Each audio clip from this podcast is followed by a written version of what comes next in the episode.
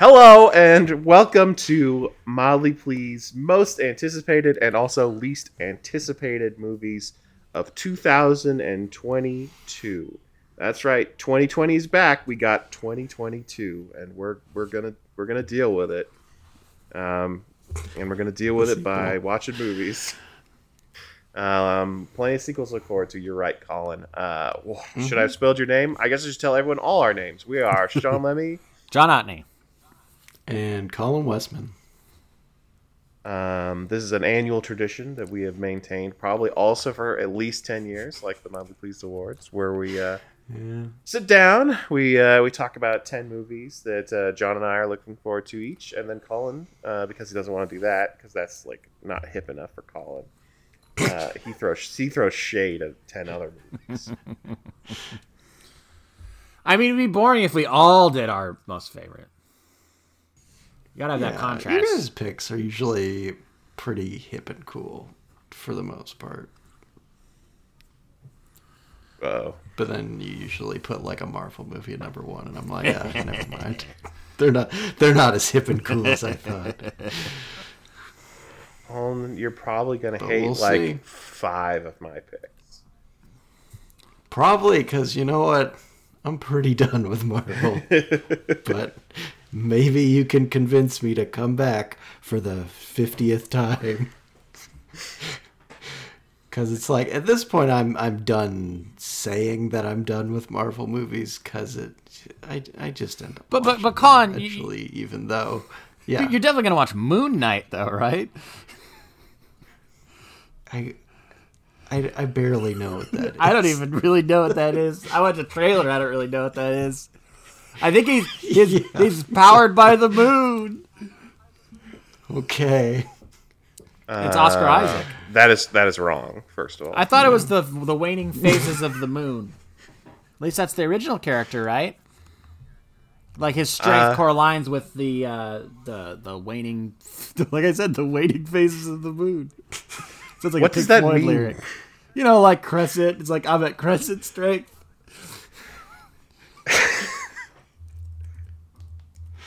I'm Um, go. I'm probably going off of like a uh, like a card that I looked at in the '90s. You know, like some Yeah, sort of uh, Marvel character card. I believe the thing with Mr. Knight is that uh, he has multiple personalities, and so like Well, that's one part of it. like one of them is like he's like an expert mercenary, so he's really good at fighting, and like another one is like he's a uh, like billionaire, so he's like got a lot of money sometimes. And I'm going off the trailer. One of them's like a British nerd because that seems to be what they're emphasizing the most in that TV show trailer. Moon Knight possesses superhuman abilities that are tied to the lunar cycle of the moon. Does he though? I don't know if that's what they're doing in this one, but it has been. Sean, look at him. Look how stupid he looks. Of course, that's what it was at some point. God, Moon Knight. That's where we're at. That's where we're at. And that's the one that Ethan Hawke was like, I'm gonna get involved in that. After he's like, I'm not going to do superhero stuff. But like, Moon Knight sounds good, though. Yeah, getting a Moon Knight. I'm sure we'll all like it. It's just like, we're getting to like D list characters at this point. It's bizarre. Pretty funny. I was gonna say what's next, Cloak and Dagger, but I had to Google to make sure those were real characters, and there already was a Cloak and Dagger It, was, it wasn't on like uh, Freeform or something? freeform. Wow. So I probably had like a lot of warm like family messages. Isn't Freeform all about family? Because they used to be Fox Family Then they became ABC Family. many moons ago. Yeah. Oof. All right, should I go first then? We're in the superhero realm, so I think I'm gonna go first because I do have a superhero movie as my number ten. Okay. Um, so look, there's a lot of DC movies coming out in 2022. You've got the Batman, that's probably the the big deal one. Um, and then there's also Black Adam, The Flash meets all the Batmen, um, Batgirl, and there's probably more that I'm forgetting. I know the Peacemaker show is going on right now. Um, but somehow the one I'm looking forward to the most out of all of DC's movies is Aquaman and the Lost King. Um, so the first Aquaman movie is just like the most blockbuster movie ever made. Like it's it's kind of like in in in the realm of a Michael Bay uh, clusterfuck, but it's done so much better because it's James Wan. um, it's got you know epic army fighting scenes. It's got long oner fight scenes. It's got jokes about peeing. Uh, it's got you know one of the strongest men in the world as its lead uh, in Jason Momoa. Uh, it's got Boba Fett in it. Um, I had a lot of fun with Aquaman. Yeah, does it does it have fishmen in it? Yeah. Oh yeah, it has men who are part fish, Half men, half fish. half crab, half fish, half shark, half about fish. Dolph men? Well, it's Dol- it's got Dolph Lundgren, so sort of. Okay. Yeah. Um, uh, we don't know a ton about uh, Aquaman and the Lost Kingdom. We do know that the Lost Kingdom is Atlantis. Uh, we do know that pretty much everybody's back. I don't think Willem Dafoe's back. I think he might have died. I don't remember. Um, they have uh, Yahya Abdul Mateen coming back though as Black Manta because he's he's like trying to turn Black Manta into the greatest supervillain in the history of cinema. It's going to be the next Thanos. Um, and uh, yeah, there's not like a trailer yet. It's not coming out till December. I should say that I do have criteria this year. Uh, I I maintain my criteria from last year that it had to have a uh, an actual release date. Um, when I for, for it to be on my list because I've I've been I like even having a release date isn't a guarantee anymore that no movie's going to actually come out. Um, but I had to have at least that. Um, and it had to not be a movie that I'd put on my list previously. So like Top Gun didn't didn't make the cut this year. Um, but but Aquaman, I think I think will be fun. I'm or it'll be a big clusterfuck. Uh, either way, you know we'll be able to watch it on HBO Max. Uh, you know a month after release, so it'll be fine. Is that how it works now? It's a month after. Yeah, yeah. They said films? they're they're they're doing yeah like a. I'll look at what exactly it is. It's 45 days. Oh, so yeah, I guess a lot of streaming services are doing that because I know Paramount Plus does something like that. Um, wow. So yeah, because I don't, I don't think I'm gonna rush out for that one. yeah, I don't know. We'll see. I mean, I do like that. There's a lot of big monsters, there were so many big monsters. so I'm sure there'll be plenty of big monsters, and that'll be fun. I'm trying to think of what kind of big monster I'd like to see that they didn't already do. Uh, maybe like a Loch Ness monster, like a plesiosaur. Yeah. I wonder if they'll bring Julie Andrews back. I want to see it. Yeah, I want to see um because Julie Andrews she voiced what was what kind of creature was she again? I already forgot. She was Um, octopus She, she was, you know, like a Leviathan type. You know, like okay, so big. I want a giant plesiosaur played by like a classic actor or actress.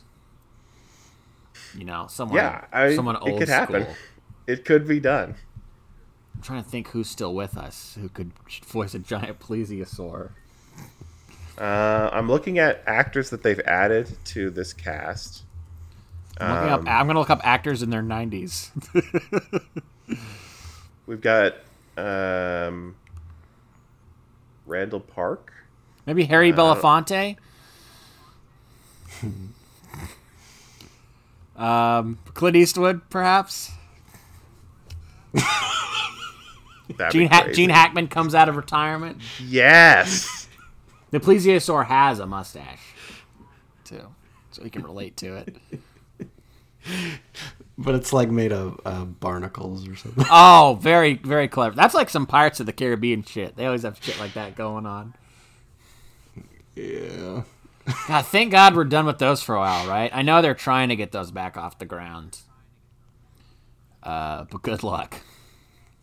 Hopefully, we don't have to think about it for a while. When was the last time we had one? Was the last one with like? Was that was the Javier Bardem one the last one? I think it was right because the one before that was Penelope Cruz and Ian McShane. I think it was 2017. Dead Men Tell No Tales. I have literally no memory of this movie or anything that happens in it. Yeah. I didn't see You're it. you're I the one watched who saw it. I watched it on Netflix. I oh, I remember like Javier Bardem's like always like underwater, even when he's like not underwater. You know what I'm saying? Like he's like his hair's like all like it's like all Really? like floating around. Oh, okay. Okay. Because the bad guy always has to be some sort of monster like that. There always has to be like a shtick with like some of the Yeah. bad guys. He'd just be a some, man. Something fun like that. So, um, something that you can imagine.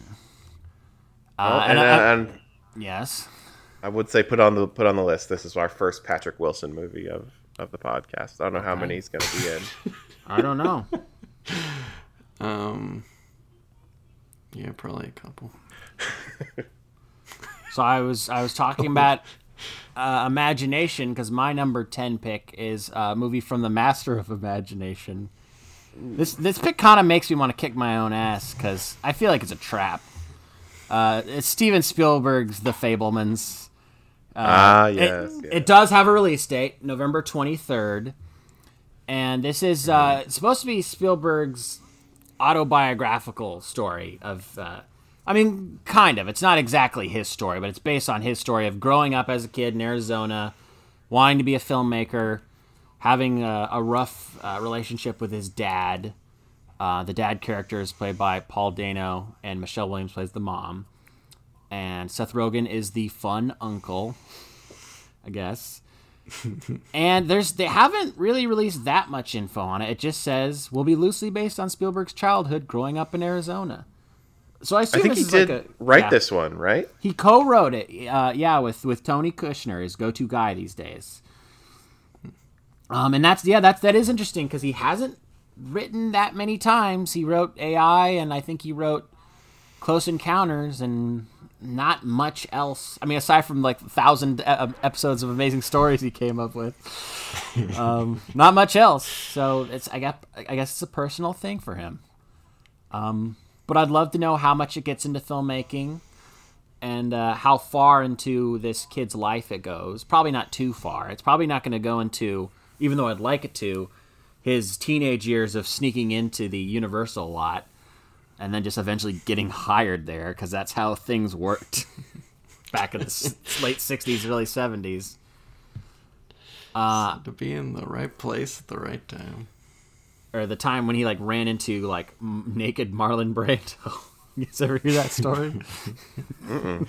it's a good thing. so. some like guy like sent him on like a like hey kid go get this thing from this office over there and like he knew Marlon Brando was in that office naked or something. I don't know what Brando was doing, uh, but I would like to see that in on film, but probably not. Um, aside from the actors I've named, it also looks like Judd Hirsch is in is up in this joint. Nice. I assume as a, gr- a grandfather or a very old man. 86 years old. Um, yeah, I look forward to seeing uh, what it's all about. Even though it sounds schmaltzy as all hell. I mean, it's called the Fabelmans. For Jesus Christ, God. yeah. I'm sure Paul Dano will have some very funny, thick glasses. Because I think Spielberg's real dad was like some sort of uh, very like smart computer guy.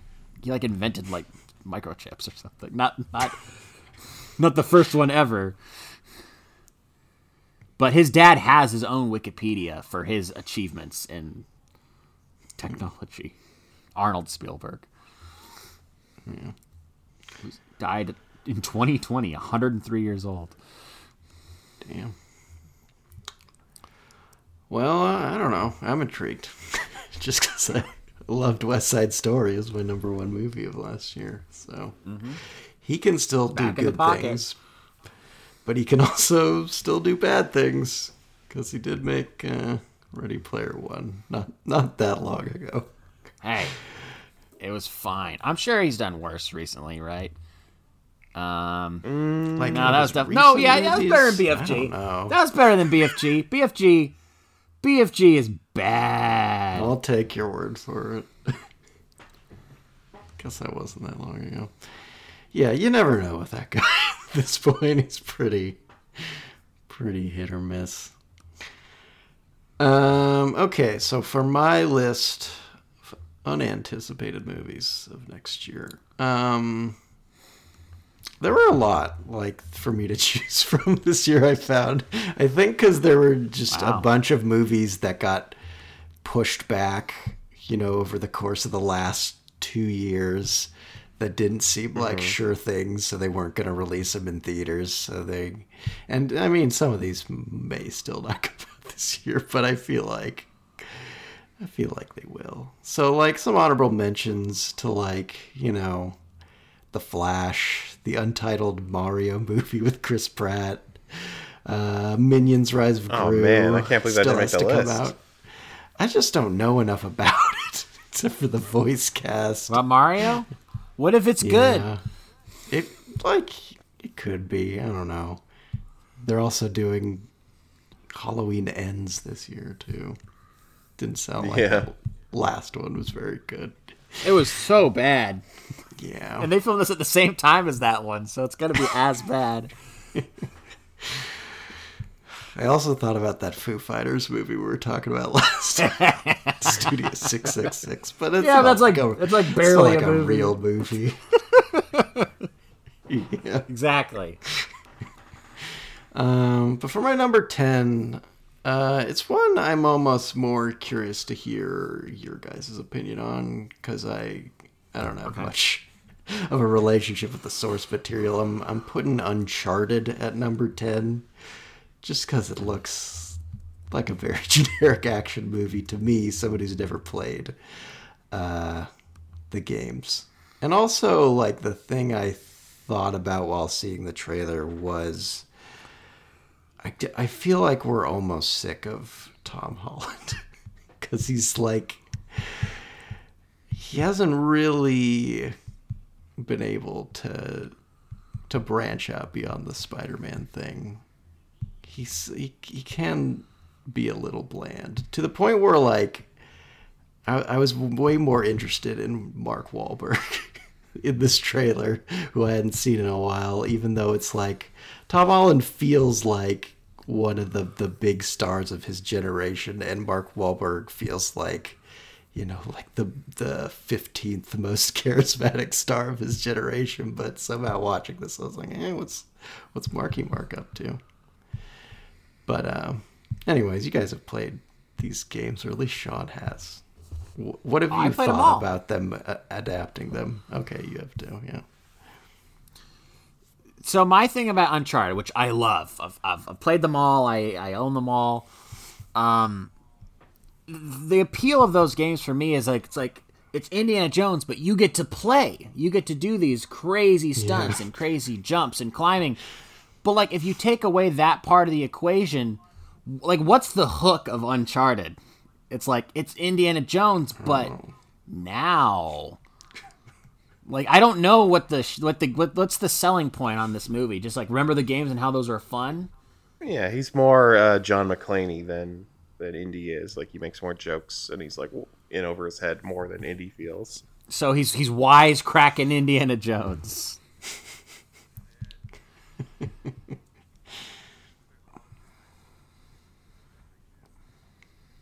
Mm You, you know one thing that I would be excited if they did. I like how in the first three Uncharted's That's that's there's kind like of a, always a random like unexpected There's a there's a almost love triangle supernatural that they might do, climax to each of those games. Where there's like a creature or something. It's like I remember when playing the first Uncharted, and then you're in that like tomb near the end, and there's like a bunch of like those I can't remember. They're like creatures coming after you, and I was like, there was no hint of this at any point in the game, and then suddenly it's here, and I'm like, oh, what the fuck. Uh, I hope they do something like that in this, but I don't think they will. I mean, this is a Ruben Fleischer movie. This is not going to be that ambitious. Plus, this movie was in uh, like development hell for a long time. Because wasn't it for the longest time? It was supposed to be what's his face? Uh, you know, the guy, the guy who yells, who did uh, Silver Linings Playbook. Oh, Bradley Cooper. No, no, the the director of Silver Linings Playbook. Oh, did uh, David? It was going to be a David O. Russell movie for the longest time. Yeah. I feel like back then it was gonna star Mark Wahlberg, but he got like too old, or now he's got to be the old That's what guy. it, yeah, that's what it says on Wikipedia. Wahlberg was Oh, originally funny. set to star as Nathan Drake. when David it O. was in Russell. development in 2010. Also, I mean, they, they fucked up a long time ago because this this always should have been Nathan Fillion, and he's you know he finally aged out of the the part. Um, so yeah, they just they missed their window. I think they're just trying to find other vehicles for Tom Holland. Like they're trying to figure out. Sony's like, well, this guy brings in so much money with the Spider-Man movies. We must be able to use him for some other kind of franchise. I just but is it him they're coming for or the Spider Man? I mean, they're definitely coming for the Spider-Man, but you know, People do. I think people like are hoping. early. Yeah, I know, I know. into the I, I next think Chris Pratt. people are hoping because of that connection, idea. because they do like him in those movies, that that'll be enough to to get people to check out uh, Uncharted. I don't know. I don't think it's gonna do well because I yeah I see here that it's coming out in mid February. No, Yeah. I feel like it's not gonna do well, but we'll see. Probably not. Uh, Definitely one I'm Sean? excited to Oh. uh, to, to Um, rent. yeah. It's a good Rent that shit all day. All right, Sean, what's your number nine? Yeah, so my my number nine is a movie that was originally going to come out at the end of last year, um, but the uh, the pandemic delayed shooting, um, and so it didn't end up filming until the end of last year, and so now it's coming out at the end of this year um, slash early 2023, depending on your access to limited releases. Um, and that's the new Damien Chazelle movie, Babylon uh, which uh, he's he's going back to uh, the the golden age of Hollywood, um, and apparently not making it a musical, uh, despite being the Whiplash La La Land guy. Um, instead, it's a some sort of drama about, uh, and this will sound familiar, a fictional character played by Brad Pitt, and a real person from history played by Margot Robbie. um, in, in this case, she is playing um, Clara Bow, uh, the original It girl, uh, because she she was the star of It from 1927 and Wings and uh, Man Trap. Um, so it seems to be about that transition from uh, silent films into uh, talkies, sort of like The Artist. Um, so yeah, this has got Oscar bait written all over it, and uh, that'll probably probably make it pretty good, right? Yeah, I guess they might as well have just called it "And the Oscar Goes to" or "Dear Oscar." I don't know. Got a, it's got a great cast. First Man seemed like an Oscar power player, but d- didn't didn't pan out. Yeah, and First Man was great. because it's not about movies, though. People like it when it's about It's the true. movies. This one's extremely about the movies. People love that shit. Remember, like the artist. Remember the artist? People ate that shit up with a spoon, with a golden spoon. I'm sorry. When did this come out again? What's the date? Christmas. Chris. Oh God, yeah. They want it. Is it being produced by that guy who uh, who who had to announce that um, Moonlight one? I gotta look this up. Maybe. I'm gonna look it up. Babylon film. Does it have any collection, uh, connection to Babylon AD? Remember that? Well, I'm looking at the producers and I see Tobey Maguire on this list, so that's cool. People love Spider Man. um, I don't see that. That that'd be a bummer. Bring that guy back. Yeah. He's a great Oscar presenter. Iconic. He saved the day. Uh, Warren and, and Faye Dunaway were gonna just go go with it. Yeah. God, that'd be so weird. that guy hadn't announced that Moonlight had won. God, it'd be the biggest heist ever ever pulled off in Oscar history. That'd be a good heist movie where a bunch of people try to give a movie like an Oscar. You know, But just imagine if all the La La Land people walk off the stage and then Steve Harvey has to come out and be like, a mistake has been made. A terrible mistake.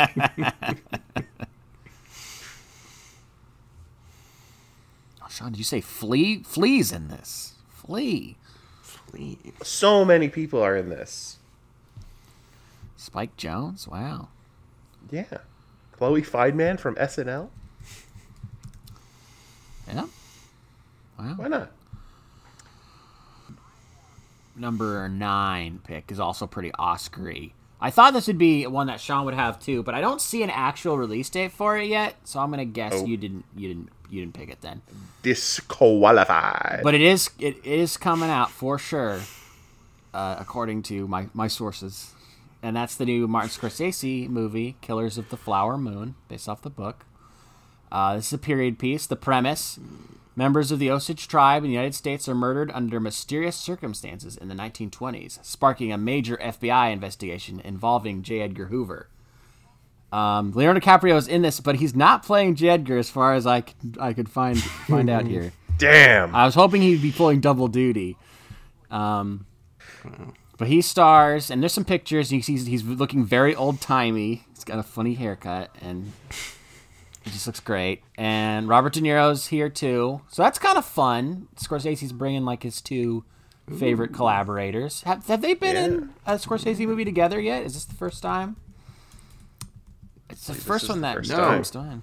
All right, Never. no? cool. Well, I Um, don't think De Niro had done a movie with Scorsese uh, since like the '90s, until The Irishman. third billing is of is of course Jesse Plemons, who I saw some thing today where it's like he's he's been in like five straight films that have been nominated for Best Picture. Um, and if this movie is good and comes out in time, that this would be like six because this this sounds like something that the Oscars would love to nominate. A Martin Scorsese, I assume epic, just for the fact that it's a period piece and it, uh, the budget's two hundred million dollars. Uh, what what was what got nominated for best picture? This J- Jungle Cruise? What the hell are we talking Power about? of the Dog. He's in. Did you see it, John, with Benedict Cumberbatch? No. I mean, it's not nominated yet, but it probably will be. Yeah, those aren't out yet, but it, it could be. Yeah. Uh, for sure, it's gonna. It's absolutely gonna be nominated for Best Picture. Um, I think it'll probably win Best Director too, but we'll see. Um, who else is up in here? Uh, a lot of uh, Native American actors, which is good. Oh, uh, I thought you were gonna go straight to Brendan Fraser making his big comeback. Brendan Fraser, yeah, there was that uh, viral video where there's that fan talking to him, and he's talking about how excited he is to be in the new Martin Scorsese movie. Now he's very nervous. It's very charming. Uh, John Lithgow's here. Ev- everybody you want to see. I think it's coming to Apple TV or, or something. So is that the only way that Martin Scorsese can get movies made now? Is streaming services giving him obscene amounts of money Well, that's the thing. He wants to make movies for obscene amounts of money. And it's an Eric Roth screenplay, um, who I generally like. It seems like he's pretty good at handling the uh, the epics. Obviously, he was a co-writer on on Dune last year and did some work on Star Is Born, so he's been keeping pretty busy these days. Um, sole screenwriter on this one. Um, yeah, I'm excited. Sounds like a real Yeah, sounds like a real Colin movie. Robbie Robertson is doing the uh, is doing the soundtrack by himself. That's cool. They're buds, I guess. Yeah. Nice, nice, nice, nice, nice. Uh, yeah, that's that's that's fun. Marty's Marty's getting all his friends together towards the end of his career, Yeah. but he's still doing it. Um, okay, so my number nine is one of two films concerning the uh, the, the big comeback of Channing Tatum this year. he's he's back, sort of. Welcome back. He had a, he had a small role in Free Guy. Yeah, I, I, I know. I saw that in his uh his recent filmography, but he like you know he kind of took a break from Hollywood. yeah, that's He right. done That much the uh, the last couple of years, uh, but he's doing a movie called The Lost City. Have you heard of this movie? Yes. Yeah, it looks basically like Romancing the Stone, but with a few tweaks. Uh, uh, Sandra Bullock plays an author. She's a romance novelist. She get I'm not really sure why she ends up in the jungle. Has something to do with Daniel Radcliffe. He's an international criminal who kidnaps Loretta in order to find the lost city. I'm assuming the lost city is something in one of her books. Anyways, The Lost City of Zed. It's Lost City of D apparently in this, which is that is our Dick? That's pretty funny. Jesus Christ. I hope so. It looks, yeah, very silly. Uh, a- a- anyways, Channing Tatum plays. He's like the cover model for all of her romance novels. Uh, so he's like Fabio, basically. Uh, That's they good. get- you should they they get should have given him like long flowing hair. He is. He does have it in one scene. Oh, okay. I'm guessing it's just a wig. It's or a wig, gotcha. Because he doesn't have it in the rest of the the movie, or at least the trailer. Uh, so they end up in the jungle, getting into hijinks. I assume. The end of the trailer, though, um, there's a guy who's like this adventurer type, and he's Brad Pitt. Wow. And I was like, Nice. You know what? The movie looks kind of fun. I'm sure it'll be super stupid, but like, I like what they're doing. Sounds So yeah, yeah. that's that's the Lost City. You know why I know about this is for whatever reason I picked this year as the year I'm going to watch a bunch of Sandra Bullock movies because I've, I've always been a fan, but there's so many of her movies I haven't seen. And then I saw that this was coming out. I'm like, oh shit! Well, if I I guess I got to watch this too, right? Because this has got to fit into the the marathon. But I think it's Paramount, so I can watch it on Paramount Plus maybe after like uh, you know that 45 day thing.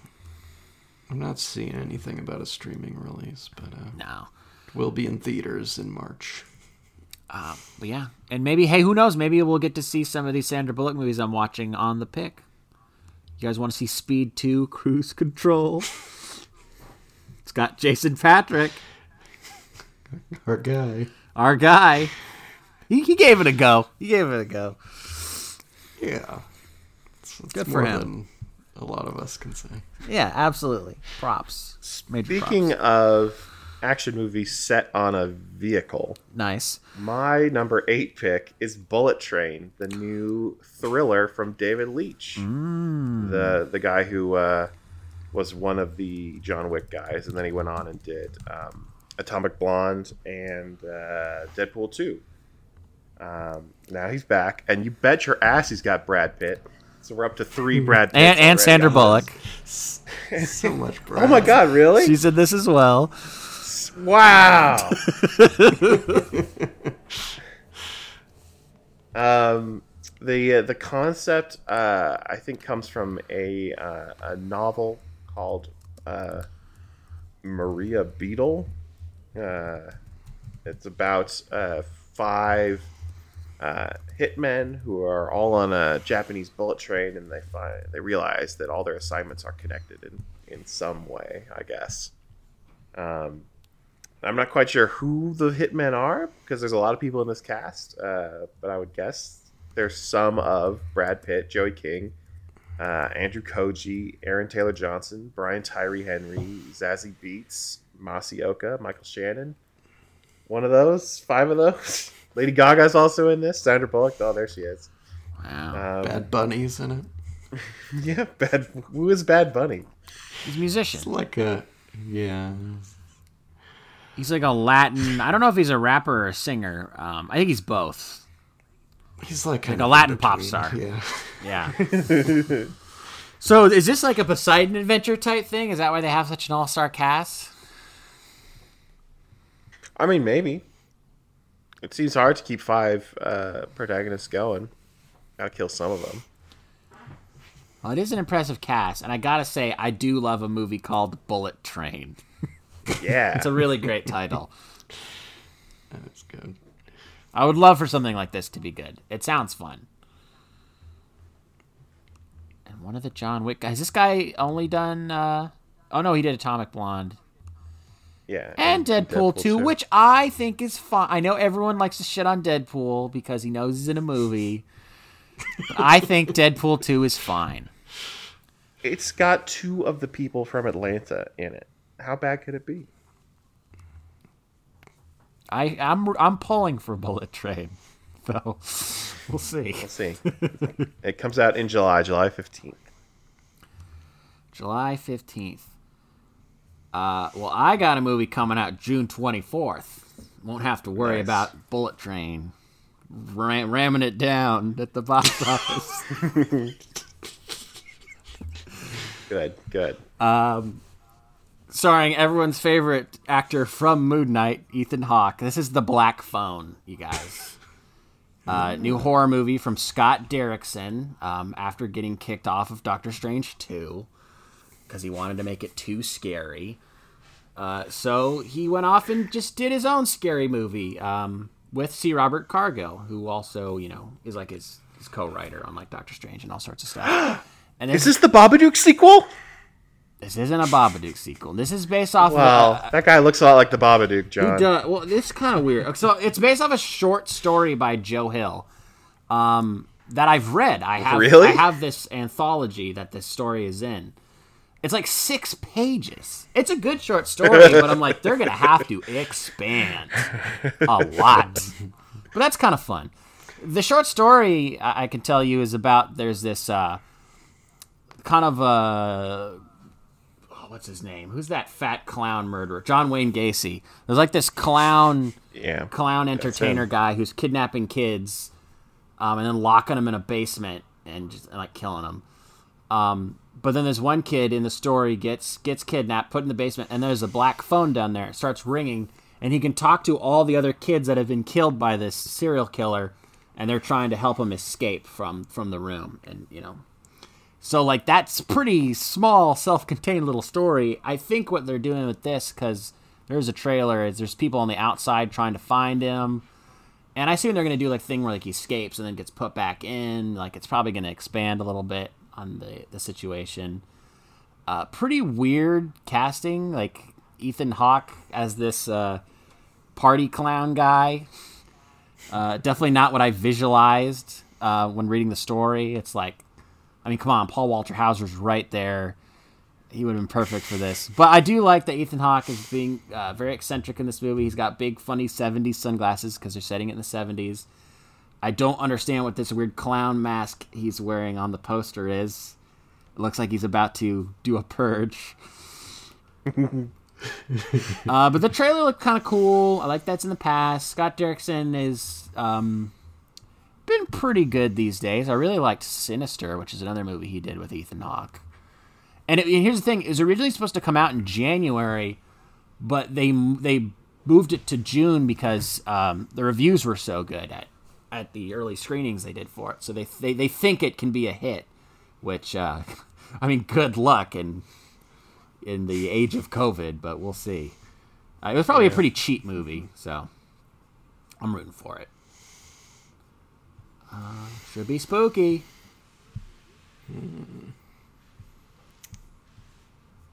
All right. So my number eight is the uh, the the the second uh, piece of Channing Tatum's big comeback in 2022. Oh, how dare you, Colin? How dare you? what?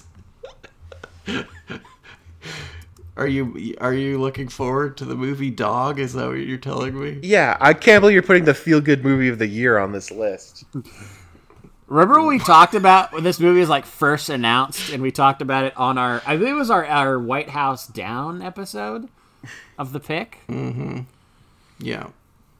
because back then the premise was like uh, Channing Tatum's character and his dog have to haul ass to the Pacific Coast. And I was shocked that somebody had written in the Wikipedia "have to haul ass." You know, John, I think you'll be pleased to know that on its IMDb currently, the plot synopsis says Briggs, who alongside his companion Lulu, a Belgian Malin Malinois, I don't, I don't know how to pronounce that. Anyways, uh, they haul ass down the Pacific coast. In They're still hauling ass? Friend and Handler's funeral. Nice. They're still hauling ass. At least on IMDb. I think they changed it on Wikipedia to a They did. to I'm a on the Wikipedia, yeah. Plot synopsis. Hell yeah! I'm all But about a movie that's about hauling ass. It's still hauling ass. Honestly, I watched the trailer. They don't seem like they're hauling ass that much. It seems like they're they're pretty happy to get into hijinks, but you know, everyone has their own definition of hauling ass. You know, there is another funny thing that used to be on this Wikipedia that's not anymore because I remember Sean brought it up. That there is, or maybe you brought it. I can't remember who brought it up, but it was like on such and such date, Channing Tatum cast himself. That's right. Oh right.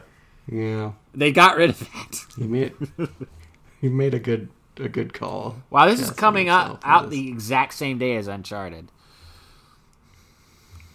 This is so this is so fucked. They're going head to head. Oh, he's not uh, he's not solo directing it. I thought he was solo directing it. They didn't No, he's trust him. Co-directing it. Yeah, but the weird thing is the other guy directing ha- also hasn't directed a movie before. But he's got a lot of He's like- producing credits. Produced. Looks like he worked on the Magic Mikes and other Channing vehicles. Ooh, did he work on Gambit? I mean, he's not credited because that movie. Well, doesn't no one can be credited. Yeah. Yeah. but, you know, maybe. Uh, so I don't know. Maybe you're right, Sean. Maybe this just looks like harmless fun. This looks stupid. This looks like shit. yeah, I mean, You know I why? You know I why it's shit? it. It's called Dog. Wow. it's Yeah. called dog. they really worked on that one. Because they know what's going to sell it is the fact that it has a dog. Oh. And the tagline is a filthy animal unfit for human company and a dog.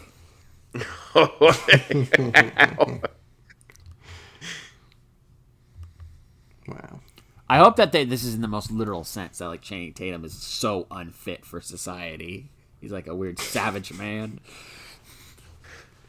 So Doesn't sad. really look like it in the trailer. Well, he looks a little dirty though. seems- Uh, so I guess it's your number seven, Sean. Okay, my number seven is a movie called The Woman King, um, and it's honestly the concept is awesome and the cast is great. The only reason it's this low on my list is it's directed by uh, Gina Prince Bythewood, uh, who is the the woman who did um, Love and Basketball and Secret Life of Bees, uh, and then made the jump into action movies with um, the Old Guard back at the I don't know the early days of the pandemic uh, that that Charlize Theron movie where she's an immortal mercenary, um, which is a movie I thought was really boring with a fun concept. So I, I am I just have that caveat here that it's another great concept. Sounds like a lot of fun, but it might be boring. Um, in this case, it's uh, I, I think a historical epic. Uh, I don't think this is modern day based on the premise. Uh, uh, set in the kingdom of Dahomey, which is in West Africa. Uh, it's the story of a uh, all-female military unit that is led by Viola Davis, who's their general, and um, sounds like they're gonna just go kick some ass. Uh, the uh, the rest of the cast, though, it's uh, Thuso Mbedo, um, from uh, that show you watched, Colin. Uh, Underground Railroad. Was it just called the Underground Railroad? Mm-hmm. Yeah. Okay. That uh, and then Lashana Lynch is in this. Uh, John Boyega is in it. Uh, it sounds cool. Um, apparently, they've been working on it for a while. They have pictures of Viola Davis talking about it in like 2018. So that's, that's pretty incredible. And it'll finally be out in September, September 16th of this year. The Woman King will be in theaters, and it's a Sony movie, so I'm sure we'll get a lot of marketing and a really delayed streaming release. Cool. All right, so we're on seven. Yeah. Yeah. Okay. My number seven does not have early state, which I'm sure Sean is pretty skeptical already. Uh, but it is an A24 movie, and I love picking A24 Oh, movies. yeah. They make up most of my lists. And this is the latest from Ari Aster. We love him. His new movie, Disappointment Boulevard. Uh, the there's not much on it. It's got a huge cast, but uh, before I get to that, the film is described as an intimate, decade-spanning portrait of one of the most successful entrepreneurs of all time. Ooh. Ari Aster has described it as a four-hour nightmare comedy. Oh, God. Comedy. So it, he's, it sounds like he's really going to test our patience on this one, test the limits of what we can take as an audience. I didn't think this one was initially horror, but it says on the Wikipedia comedy horror, and I've seen some of Ari Aster's short films, and even his ones that aren't quotations horror are incredibly disturbing. So I'm pretty sure that's just his wheelhouse. It, this is going to be horror, whether he wants it to be horror or not. But Joaquin Phoenix is starring as the as the businessman. We also got Nathan Lane, Amy Ryan, Meryl Streep, Richard Kind, Michael Gandolfini, Stephen McKinley Henderson, Parker Posey. Uh, all sorts of great, great people. I was reading an article too on IndieWire talking about how like Joaquin Phoenix and Ari Aster were like fighting a lot on it, but also then like hugging it out. like they got really into this. This it's what's funny is this article is like is, is being written as it's it's like an interview for, with Stephen McKinley Henderson, like given the details of like it's like I came in late into the production, but it was, it was this is what it was like. It's like one minute they're like arguing, the next minute they're like hugging each other. So sounds like a pretty intense shoot. Um, but they they shot it a while ago, so it, it, it, I imagine this will probably be out like in the fall. Um, I don't know. Maybe it'll get. It's hard to tell, but it's Ari Aster. It's a, it's all his normal crew guys, his regular cinematographer, so I'm sure it'll look cool. Uh, but four hours, yikes! Uh, whew. We'll see. Just make it a mini series, you Oh asshole. It's crazy. I, I, you gotta love him for for doing something so not so. And plus, it's gonna be funny if it sucks because it's called Disappointment Boulevard. So it's gonna be so easy to make fun of. So Great point. win, it's a win-win, really. Yeah. Colin, is your number seven a win-win? Yeah, I think so. Because it's both an animated kids movie and a superhero movie. A, a DC movie Sean forgot to mention earlier in the podcast. It's DC League of Super Pets. Of course. Uh, The fuck is that? It's a movie about Superman's dog, voiced by Dwayne Johnson. He's playing Krypto. What? Yeah. But he's playing Black Adam this year. Yeah. So, the man needs to make money. he doesn't have enough of it. I guess Oscar Isaac is in Spider Man and also Moon Knight. Yeah. There are no rules anymore. You We- can be in as many superhero things as you want. We mentioned tha- this That's what most on the movies uh, are. on the mildly pleased awards. yeah. Uh, Sean, do you remember who's playing Lex Luthor? No, I don't. I barely remember what this It's is. Marc Maron. Ah. I'm laughing already. Um, also, it sees uh, Dwayne Johnson and Kevin Hart teaming up because Kevin Hart is Ace the right, right. Ace. Ace, Batman's dog, Ace. Yeah, it's it's weird. In the trailer, they don't make it seem like all the pets who are part of uh, Krypto's team are other superheroes' pets. But I guess looking at the Wikipedia page, I guess they are. But maybe they it says they later become like the Flash's and Wonder Woman's and Green Lantern's pets. So I don't I don't know. what's going on here. Um, I did notice it's based on the DC Comics superhero team Legion of Super Pets, which has, which has a horse in it, which it doesn't look like it's making an appearance in this movie, but you never know. Maybe there will be a cameo from Comet the Super Horse. Is he like dressed like another DC character? Because you know, after this, you have Superman's dog, you have the Batman dog. Is the horse like uh, dressed like Hawkman or something? No, he's just dressed like a horse with like a Superman cape, basically. You gotta, you've gotta see the picture. All right, hold on. you should look at the Wikipedia page. Super. That's his name. There's a, there's a monkey. There's also a monkey. Wow. uh, There's a monkey in a pajamas. cat named Streaky. Oh, he's got a lightning bolt. He's like the Flash. yeah. So I kind of wish this was more like uh, it was. It was a closer adaptation of Legion of Super Pets, but oh well. I wish this was live action. Missed opportunity. Wow. Yeah, Super Horse looks scared to be there. He's like, I don't know what we're doing. Can you imagine if you're like gonna fall off a building? You're like, oh god, somebody please save me, and it's the fucking Super Pets. like, oh shit. Wonder. I don't know if they s- save humans or if they just save other pets. Ooh, they should take on Tiger King, right? Yeah. That's coming out. I think that's like a mini series though for Peacock. Um, Oh, like the Yeah, yeah the Tiger King show. version. Yeah. I'm really sad that Super Horse. I, I see that why this is on your least anticipated now. Unless, All Unless I every notice- single Colin, they haven't announced who Keanu Reeves is playing. What if he's gonna play Super Horse? That'd be great.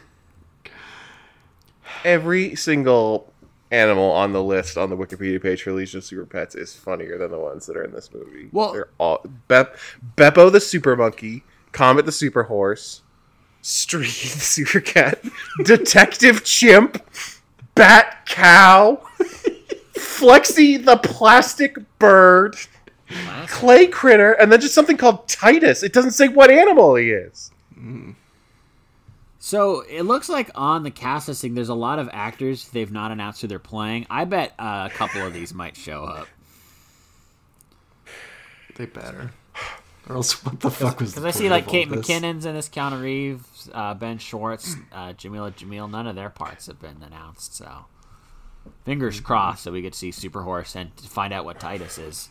I'm gonna look Google Streaky- Super Pet Titus. Looking at pictures of Streaky the Super Cat is my new favorite hobby. I love him so much. He's so good. He's so funny. Everything. Why is this cat flying through space? Sean Titus is just another dog. Aw. He's one of Bruce Wayne's dogs. He's a Great Dane.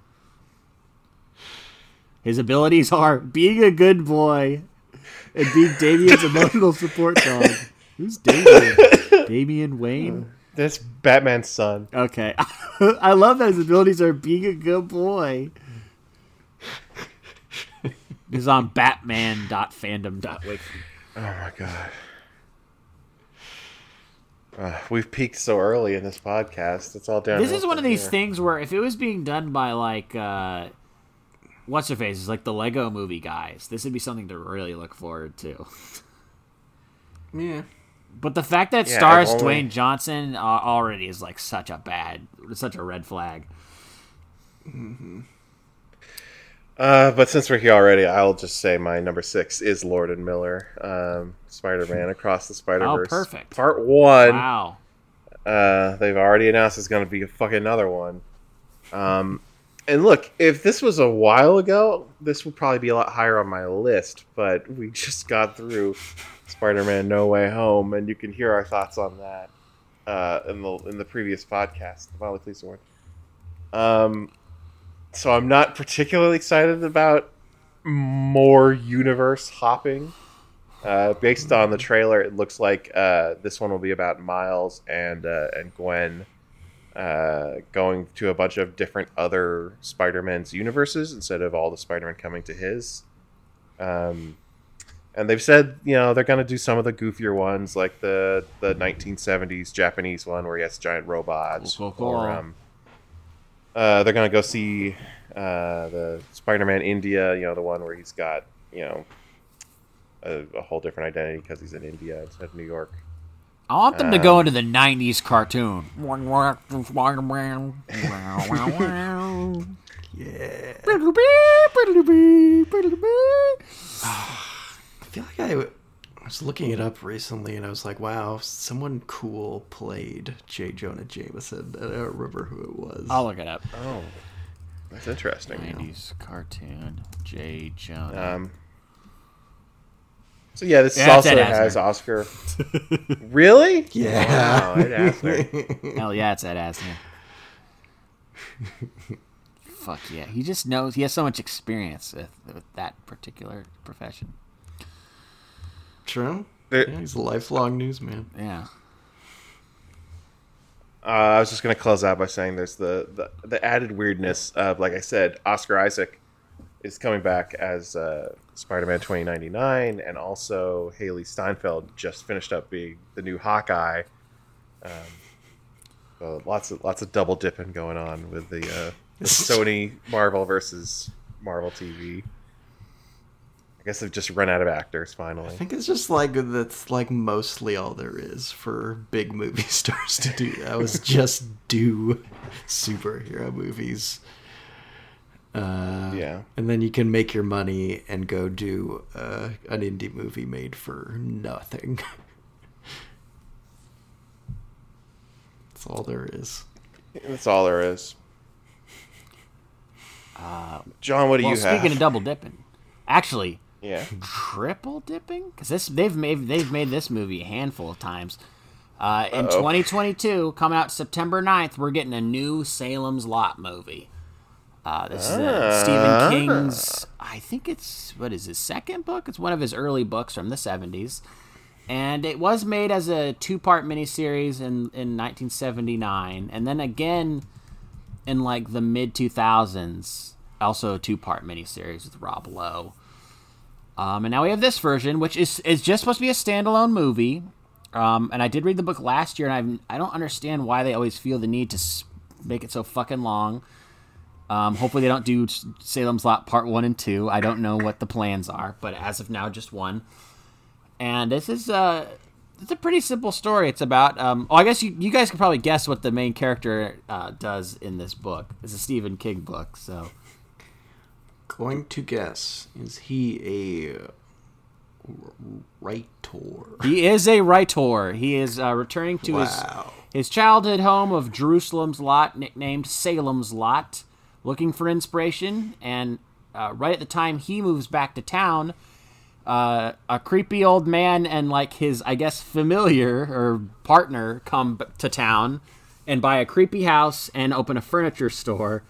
And then uh, people in the town start getting picked off, uh, killed, and turned into vampires, and it becomes Vampire Town.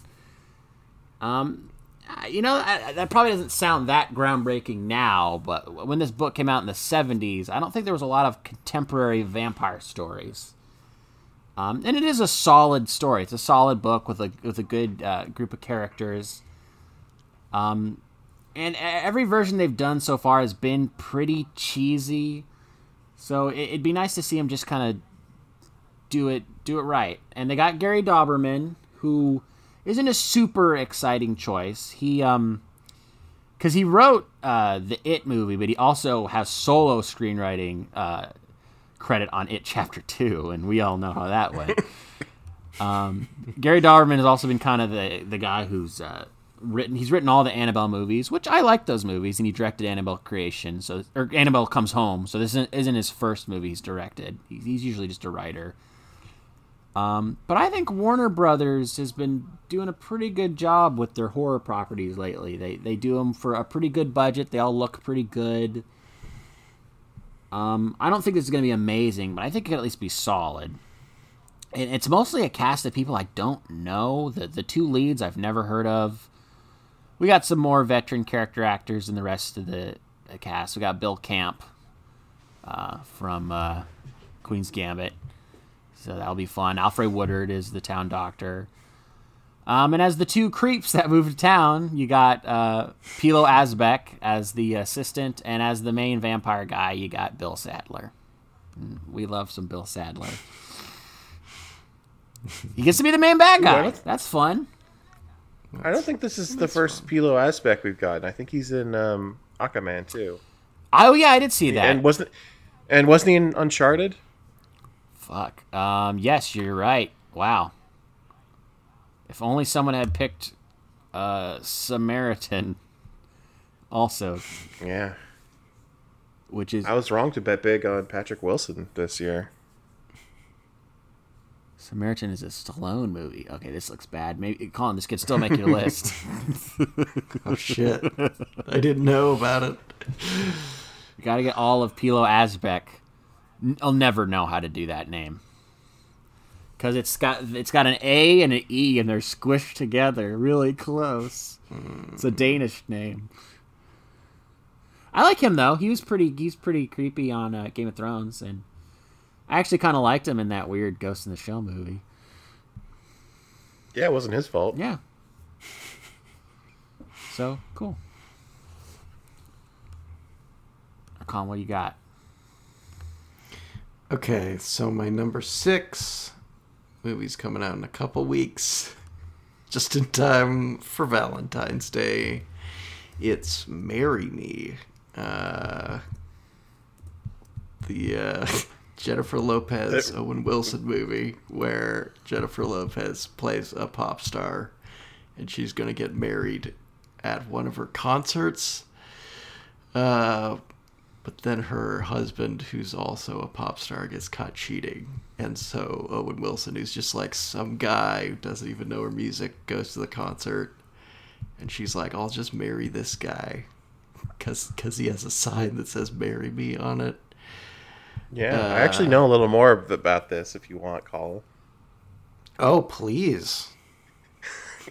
Go ahead. So it's based on a little known web comic, which is fucking bizarre. Um, and uh, and the the premise is that uh, Owen Wilson, it like he doesn't even know who like her songs or anything. He's just there with his friend, uh, who's being played by Sarah Silverman, and Sarah Silverman is the one who has a "Marry Me" sign. Um, and uh, and she has to in the webcomic go away to go pee in the bushes. and so Owen Wilson just is holding her sign at that at that moment. Okay. The and Jennifer Lopez is like, "Let's do this, man." Yep. Um, you know, it doesn't look good, but like, much like The Lost City, it almost like it, it almost makes me like a little happy to see stupid movies of this ilk actually like getting released. I just feel like we saw nothing of this like middle budget like schmaltz coming out last year because like who knows if they're still profitable. But uh yeah it, it just looks like harmless. Uh corny material that like probably won't even be a great date movie uh considering the state of the pandemic for uh for valentine's day but Well, it is going to be on Peacock same day. Ah, yes, that's true. Uh, so maybe, you know, people will watch it at home if they're that bored. I saw- I saw a funny comment that someone said this movie looks like it's from 2005 in the execution and Oh, just the overall premise. Yeah, it's got Um, big, like, uh, Maid in Manhattan vibes. But like you're saying, there is something weirdly comforting about like a comedy movie coming out that's got like big stars in it that's getting like a good amount of promotion because you know just when you think comedy's dead, you know, I'm not saying this is gonna save comedy or something, but Yeah. uh, I like to see that people are trying to to make stuff like this. You say big stars. they're also people who are in their fifties and like barely able to make a movie like this. I mean, Richard Gere was r- romancing women in the '90s, and who knows how old he was in the '90s. no one knows. I see Jimmy Fallon as himself, so always Uh-oh. always good. He's he's in the trailer. Oh, I didn't see the trailer. Should I see the trailer? Yeah, I think so. It'll make you feel good, I guess. It'll make me feel emotions. yeah, All it right. won't make you want to see the movie though. But Okay. you know, I mean, it's same Can day you guys- on Peacock. Can you guys explain to me who Maluma is? Mm, I don't know. Looks like he's a musician. Yeah. Uh, Colombian. I wonder if he's um, uh, sings in like in, uh, in in Spanish or something. There's a lot of popular Latin pop stars these days that I'm I'm not super uh, in the know on. So I don't know how big a Mm-hmm. maybe he's a huge star and I just haven't heard of him. Well, he's the third name on the Yeah, poster. like as if like everybody knows who that is. So I guess I'm out of the loop. Good for him. Well, John, I bet you're in the loop on my um, number five because it's the new Robert Eggers movie, The Northman. Yeah. Probably Northman. Uh, no, I'm gonna go with Northman.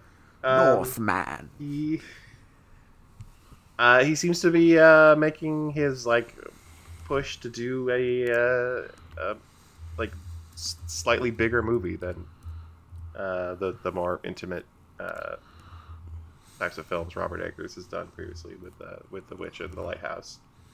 Um, this seems to be a, a kind of a sprawling epic with uh, uh, being a like I guess decade spanning tale of revenge, uh, starring um, Alexander Skarsgård, who's an interesting choice to play your hero these days because he's on a real hot streak of playing the asshole in movies and TV shows.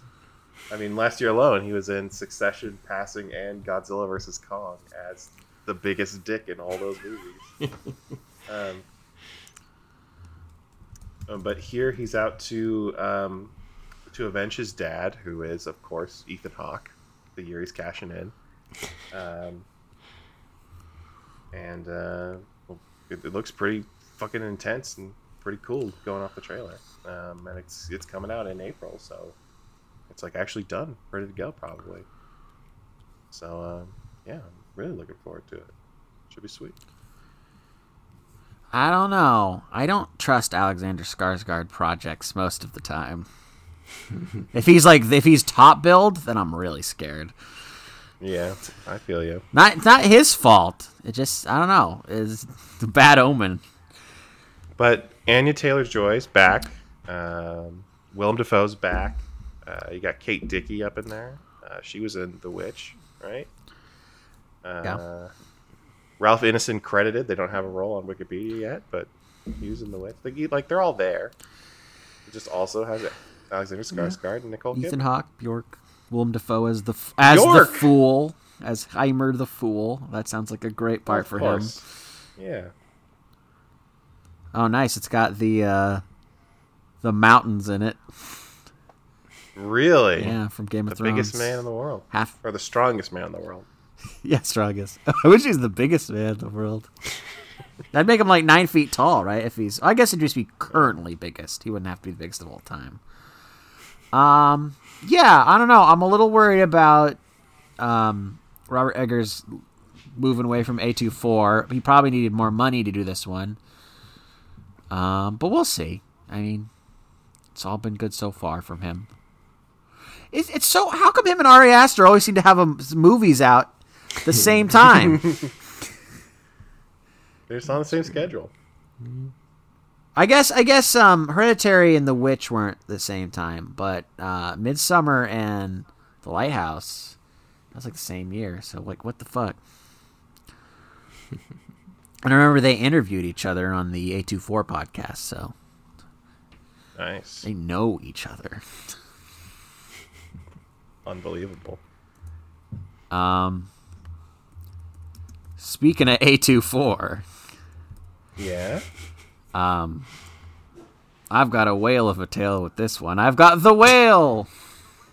New Brendan Yeah, Fraser movie. okay. Got a lot of actors Yeah. coming up again and again. I was it. scared that we weren't going to get to talk about this because it like we we briefly touched on Brendan Fraser, and it didn't seem like you wanted to go into the whale. So it's like either you forgot it existed or it's on your list. It's on my list. Darren That's Aronofsky's The list. Whale, based off of the play by Samuel D. Hunter, about a 600 pound middle aged man trying to reconnect with his daughter. Sounds very, very sad.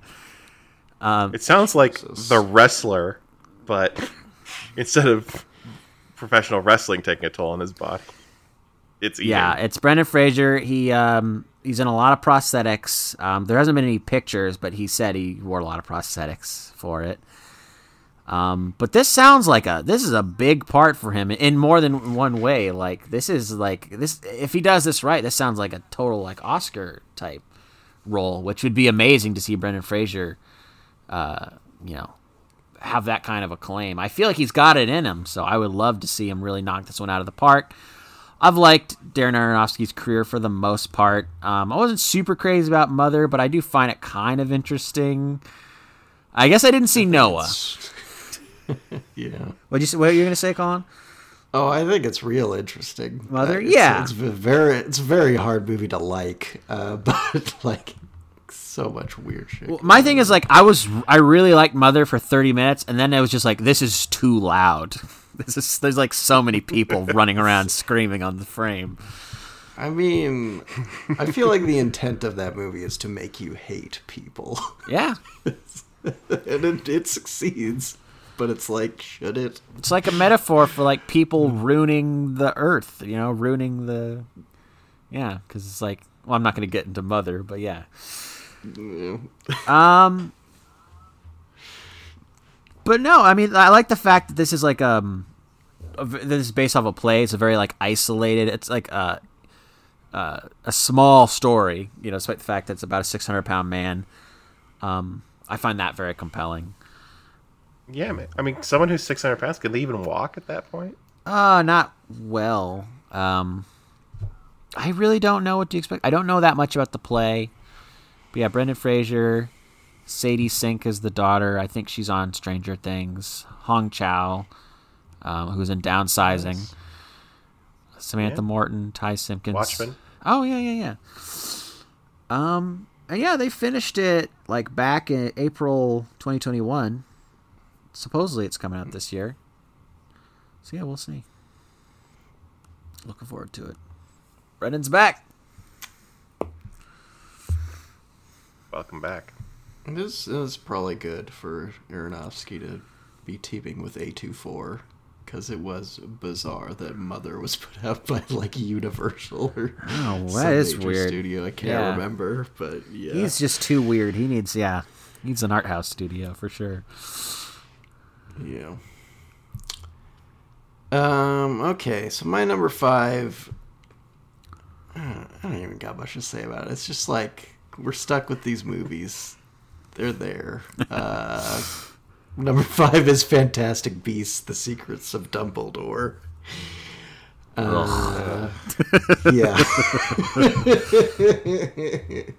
Next installment of the Fantastic Beasts uh, series.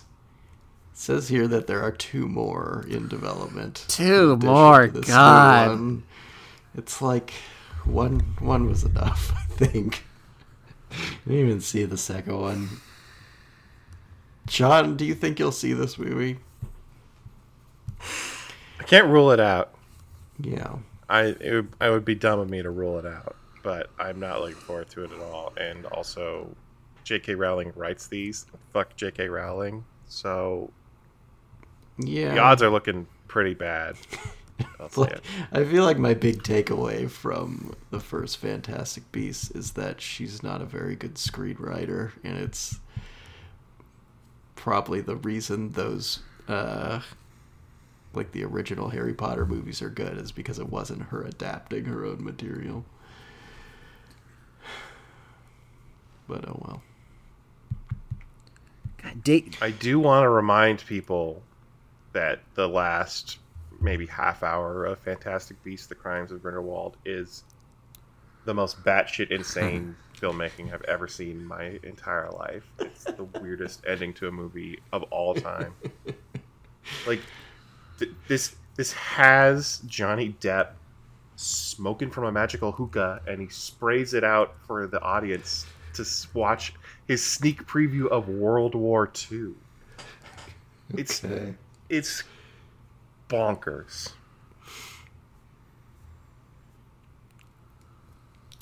Uh, yeah. That's all. Sounds sounds like quite a quite a crime. It's, doesn't it seems like he's not in this one as much. I He's been assume it's replaced. More about Dumbledore. What He's been. Re- do you not know this? He's been I didn't. replaced. okay.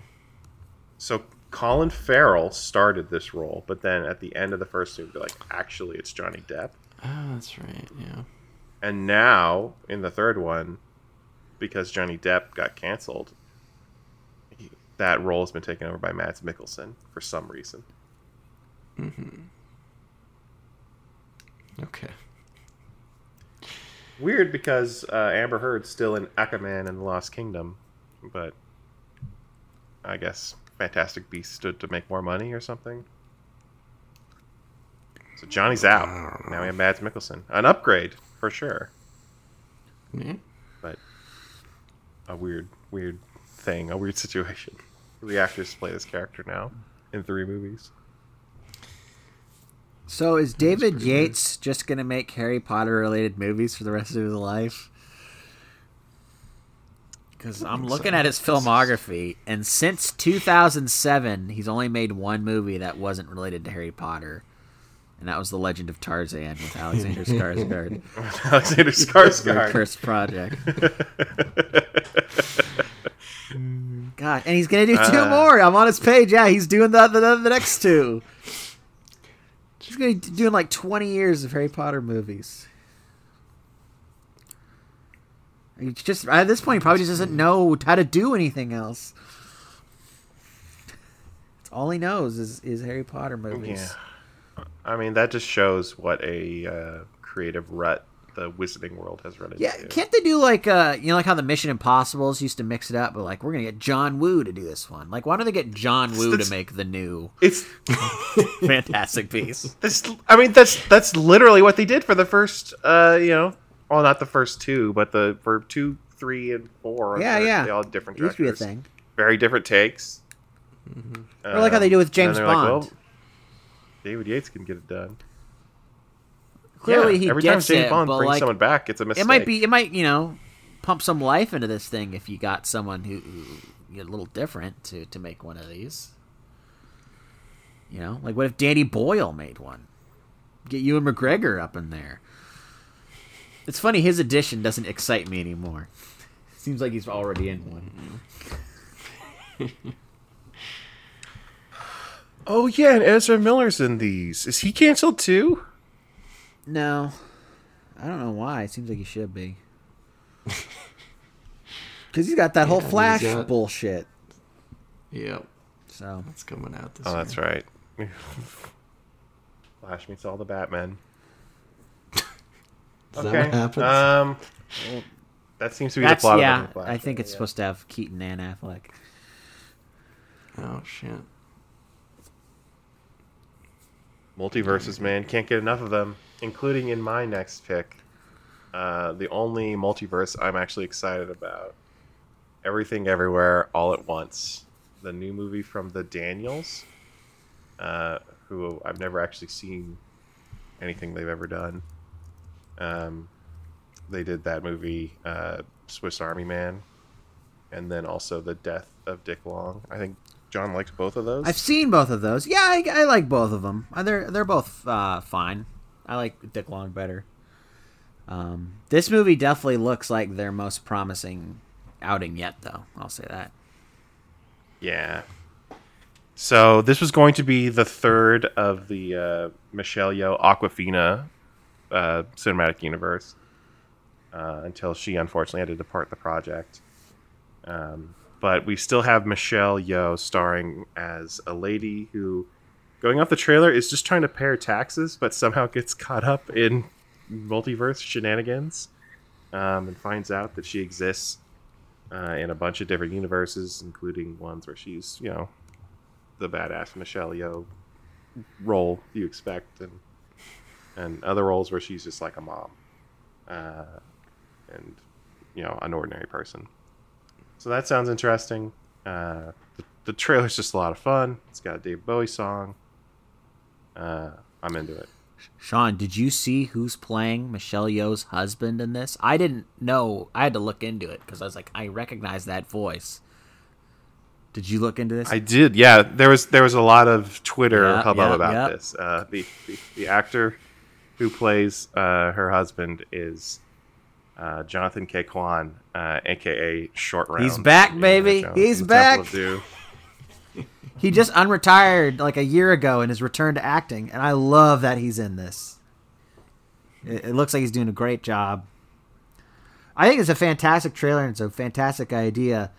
Um, the only reason I didn't put it on my list is I, I I have a feeling I was like this has a David Bowie song. in it. This is absolutely going to be on Sean's list. And also I like the Daniels, but I feel like they haven't quite really nailed it for me yet. But I like I said, I think this is going to be the one. I think this is this is what they've been working up towards. Yeah. I definitely like that they have a, a big. They have like big Michel Gondry energy. I think in their Yeah, yeah, style. yeah. So, um, no, it looks great. I didn't really look at the cast either. Yeah, this is a good cast. It's got James Hong, the the actor with the most credits of Still doing it. Ninety two years old. Uh, 92 years old. Uh, you got Jamie Lee Curtis, Jenny Slate. Uh, yeah, I'm, and it, it comes out in March. March March 25th is our our wide release date. So, uh, should be pretty sweet. Produced by the Russos, which is interesting. well, they they love these sorts of shenanigans, don't they? They, yeah, they love when people fight, I guess, and they love multiverses and shit. mm-hmm.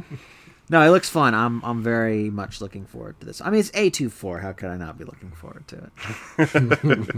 I'm very, and the poster's a bunch of g- googly eyes. It's great. Yeah. Oh, it's so genius. They can just buy googly eyes and then slap on stuff and sell it as merch for It's the great. movie. Uh, oh shit, I gotta go. Um, we're at four, right? Bye, John. Yeah. That is correct. This is my first pick where I'm like, this has got to be on Sean's list too. So I, I'm sorry if this is uh, gonna ruin your chance to talk about it, but I I got Thor: Love and Thunder on here, Hell yeah, dude. um, which we don't really know much about. Actually, does it have a release date? It does, July 8th. Um, everyone's talking about Natalie Portman's gonna be like female Thor, and rumored to Yeah. be jacked. Who knows?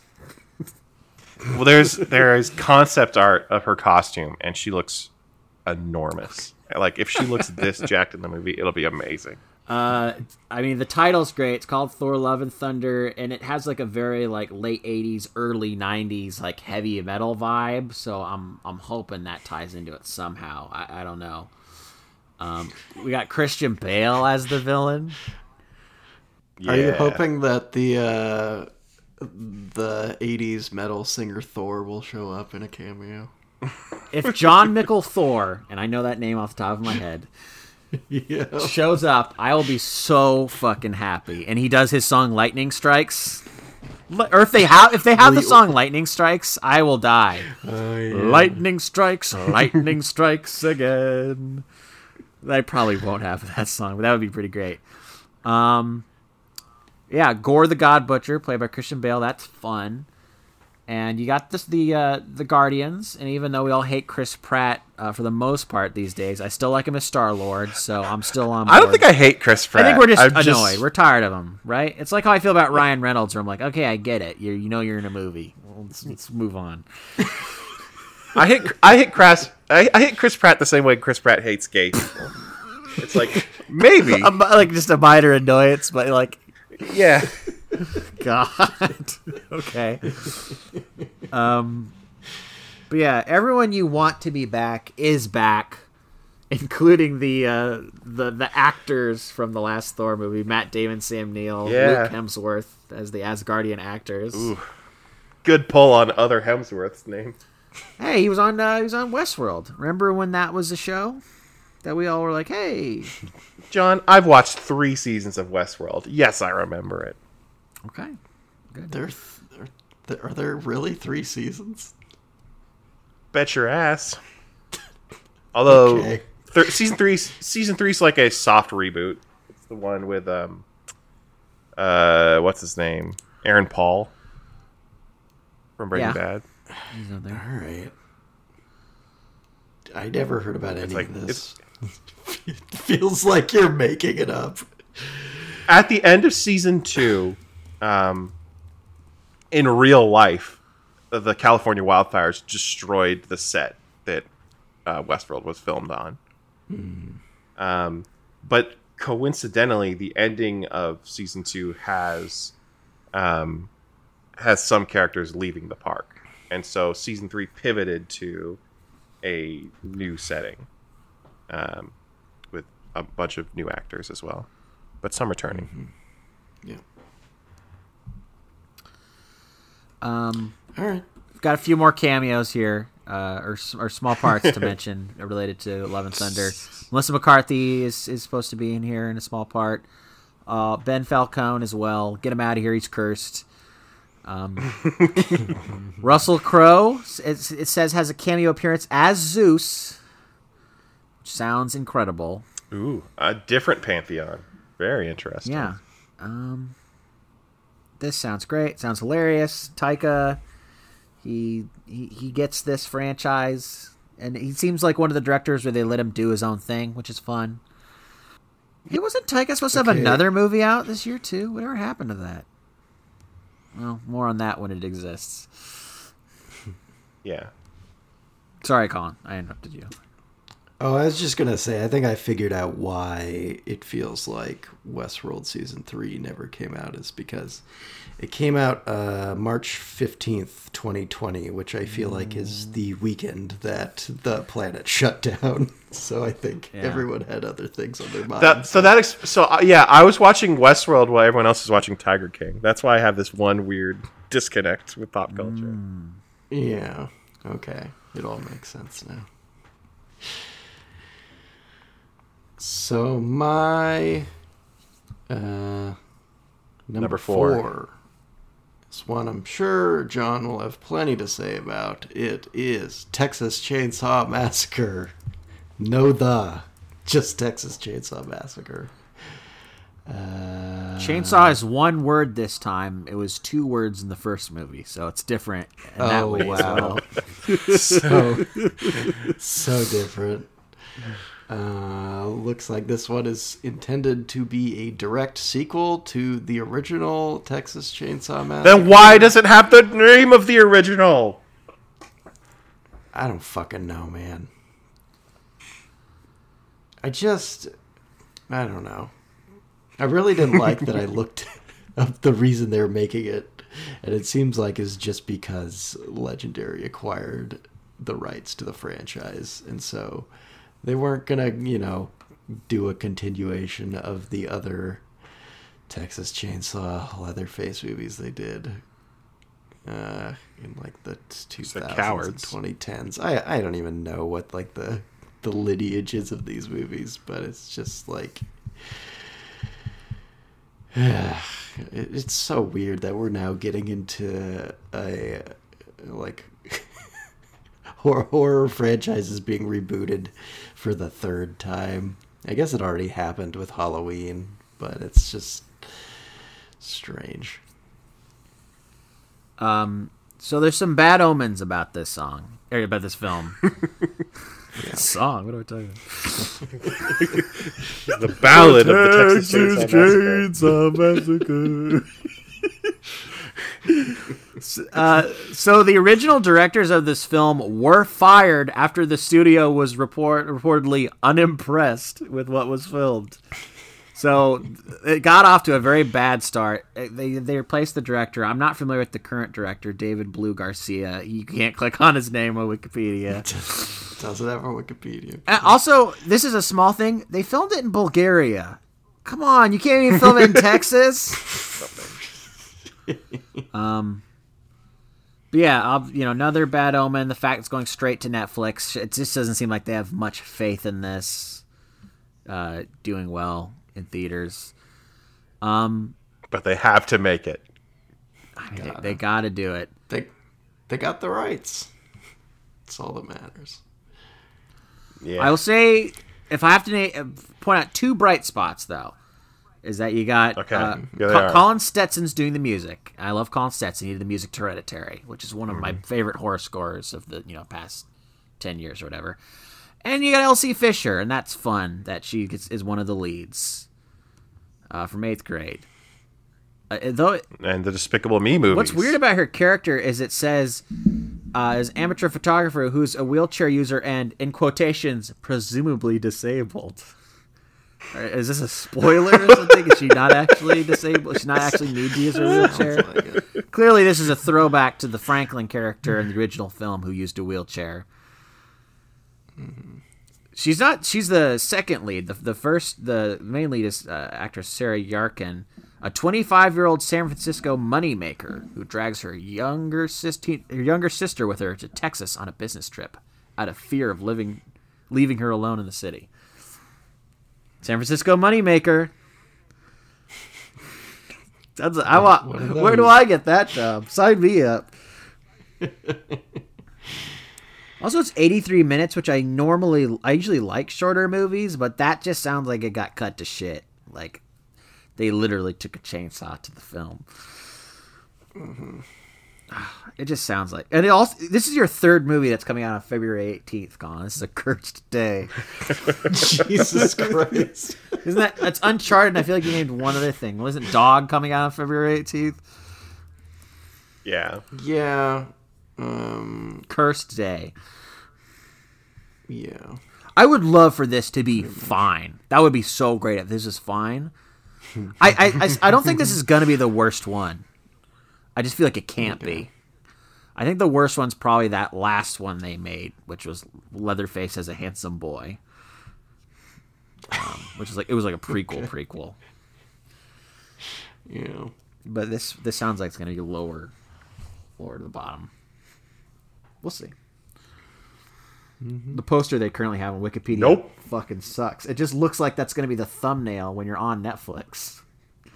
Because it's just like the silhouette of Leatherface with the red Netflix N in the corner. They didn't even make a poster? Who cares? That's, takes some money and effort. Yeah. Yeah. They should have just done a song. Texas Chainsaw Massacre. All right, Sean, what do you got? I got nope. Nope. Nope. Nope. Tell me about it. Well, it is the new movie that Jordan Peele has directed. His his third writer director uh, effort after Get Out and Us, and uh, it's uh, reuniting him with uh, Daniel Kaluuya, and it's bringing in Keke Palmer and Steven Yeun. And the poster for it has a cloud.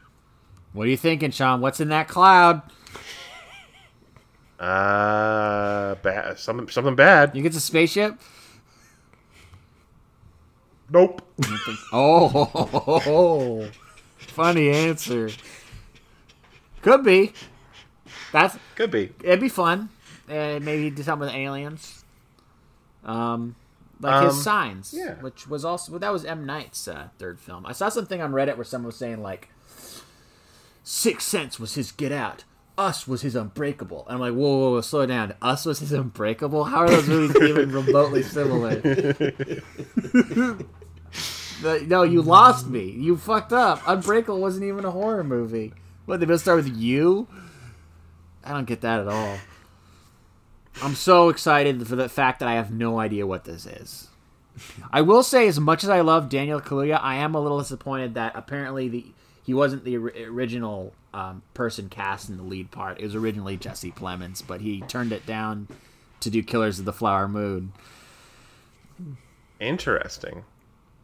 God, Um, everybody and wants. also, you, you also everyone wants that Martin Scorsese. It's cost two hundred million dollars, man. It's true. It's got the big bucks. But yeah, I'm definitely intrigued by the cast. You also got Barbie Ferreira from Euphoria and um, Michael Wincott, who I haven't seen in ages. He's the main bad guy in The Crow. Most of his credits, when you look him up, are like from the '90s. So it's cool that he's he's he's up in up in this movie. July twenty second. Didn't Jordan Peele's last movie, Us, didn't that come out the same year as Lighthouse and Midsommar? I swear it did. I swear, like him and like Aster and Eggers are like releasing all their movies at the same time, or at least close enough to each other. I just find that that, so right. funny because they're all like yeah, it was definitely 2019.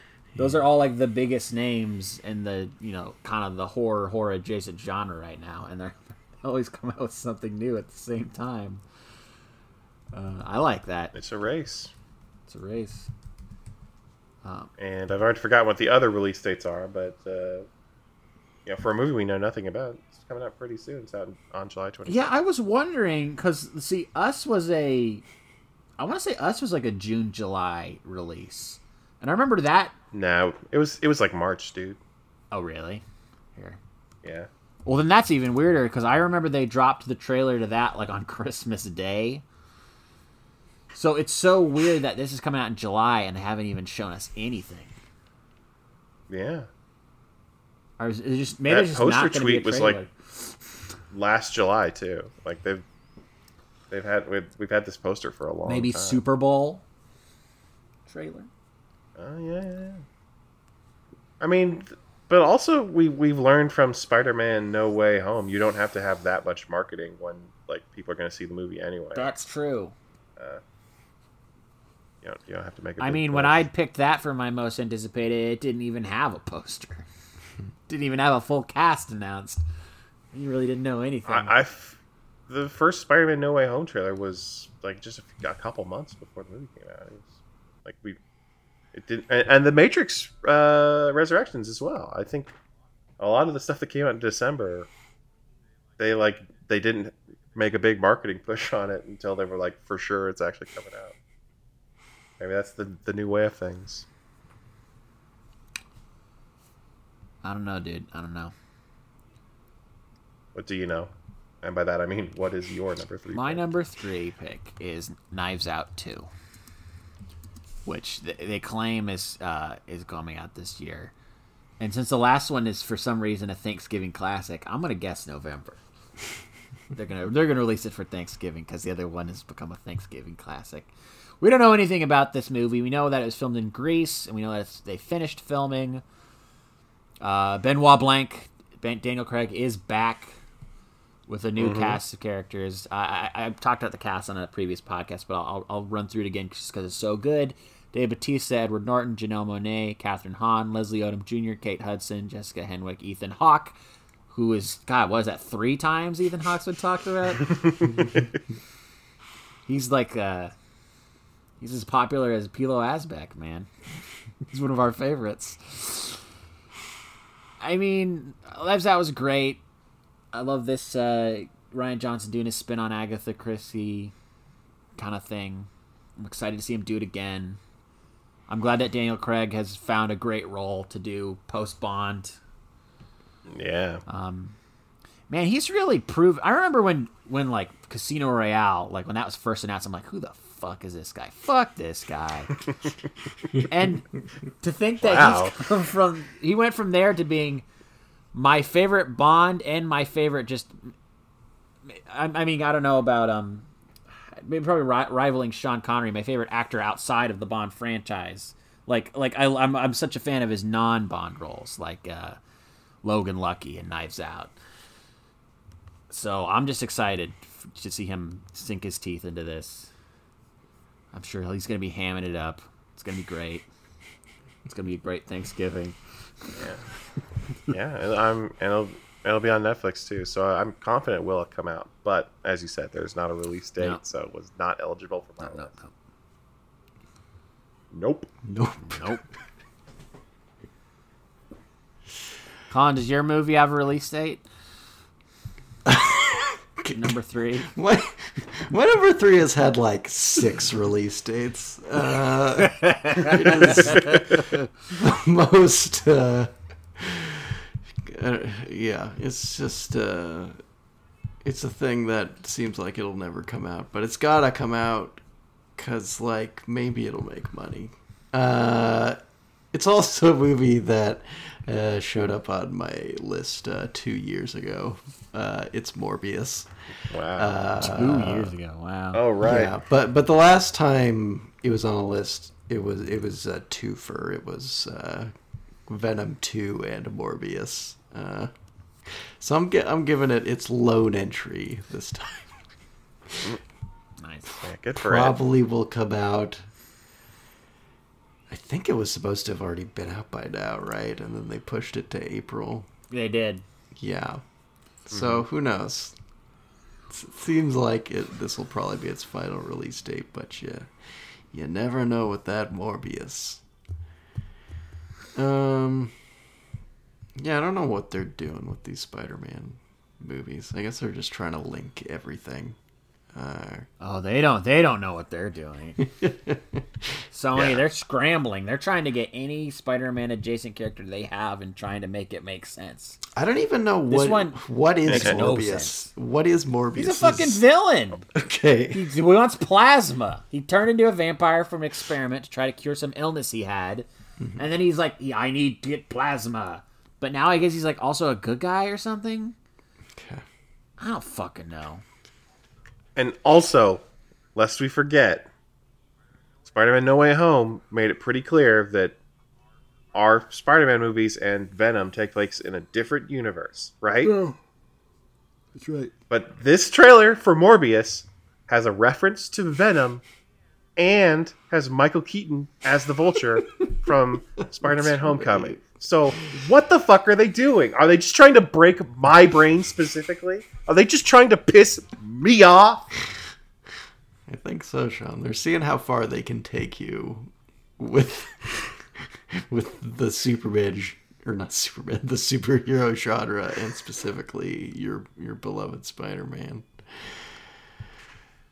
Uh, I don't like it. So I can tell you some more fun facts. Um, so this movie was written by a writing team called Matt Sazama and Burke Sharpless.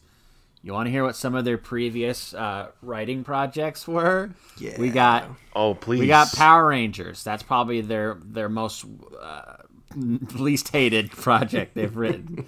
Dracula Okay. Untold. The Last Witch Hunter. Witch one? Was was Dracula Untold like this the secret start of the Dark Yeah, Universe hell yeah, it was with Luke Evans. with Luke Evans? Yeah. That okay. Last Witch Hunter and Gods of Egypt. Oh, remember Now how in tall Morbius. they were in that movie? They were so Yeah, I tall. do. I wish Morbius, when he turned into full vampire mode, got really tall. really I hate when he goes full vampire mode. It looks so the dumb. biggest man in the world. But you know what they say? People are strange when you're a stranger. Or they did that. That was in the trailer. Yeah, you're just reminding me of how when of how when we went to see Spider-Man, literally every trailer had a slowed down rock song.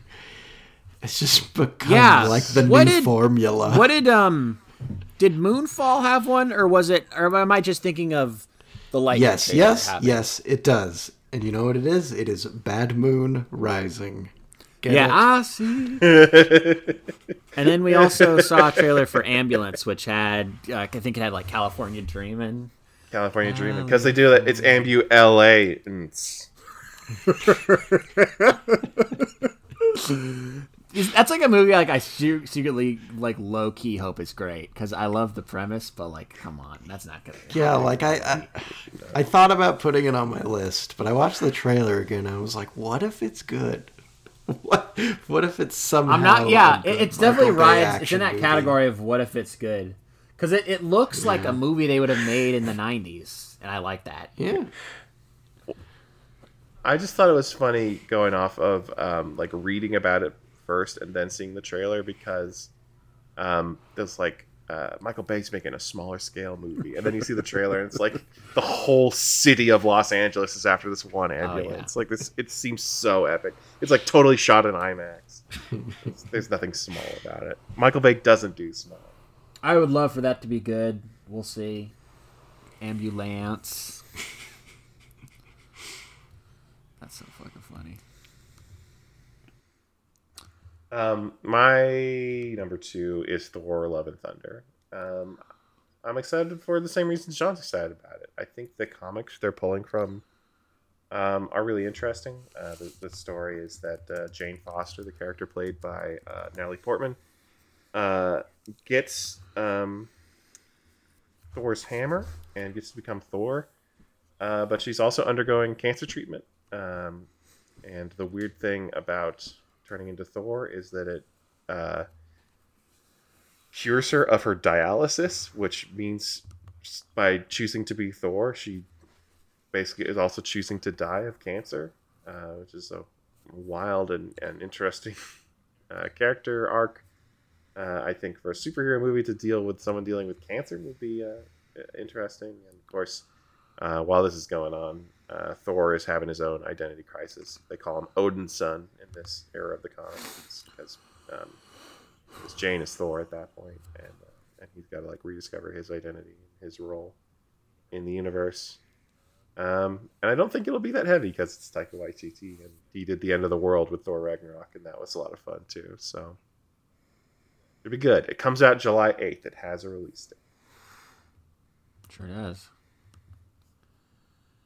My um, number two is also a superhero movie. I am shocked that you have not said this one yet, Sean, unless it's your number one. But I feel like it's. I, I don't know. I feel like it's not. I don't know. Maybe it is. Maybe it is. No, but I don't think so. Um, I got the Batman at number two. The new Matt Reeves Batman coming out March 4th. Holy shit. Okay, I did not know that they had announced the runtime of this movie. I did. Have you guys seen this? Yeah, now you're oh That's why I'm. now you're starting to know why I'm That's not why excited I'm about it. maybe not gonna. Holy. it. Okay, 175 minutes. Okay, okay. Yeah. Let's think here. Let's think.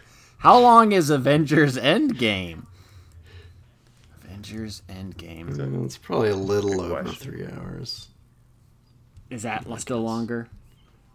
Um, It is still longer, but not by much. Wow, there. This is ambitious. Six minutes, 181 minutes. Okay. Um. Okay. So that's pretty scary.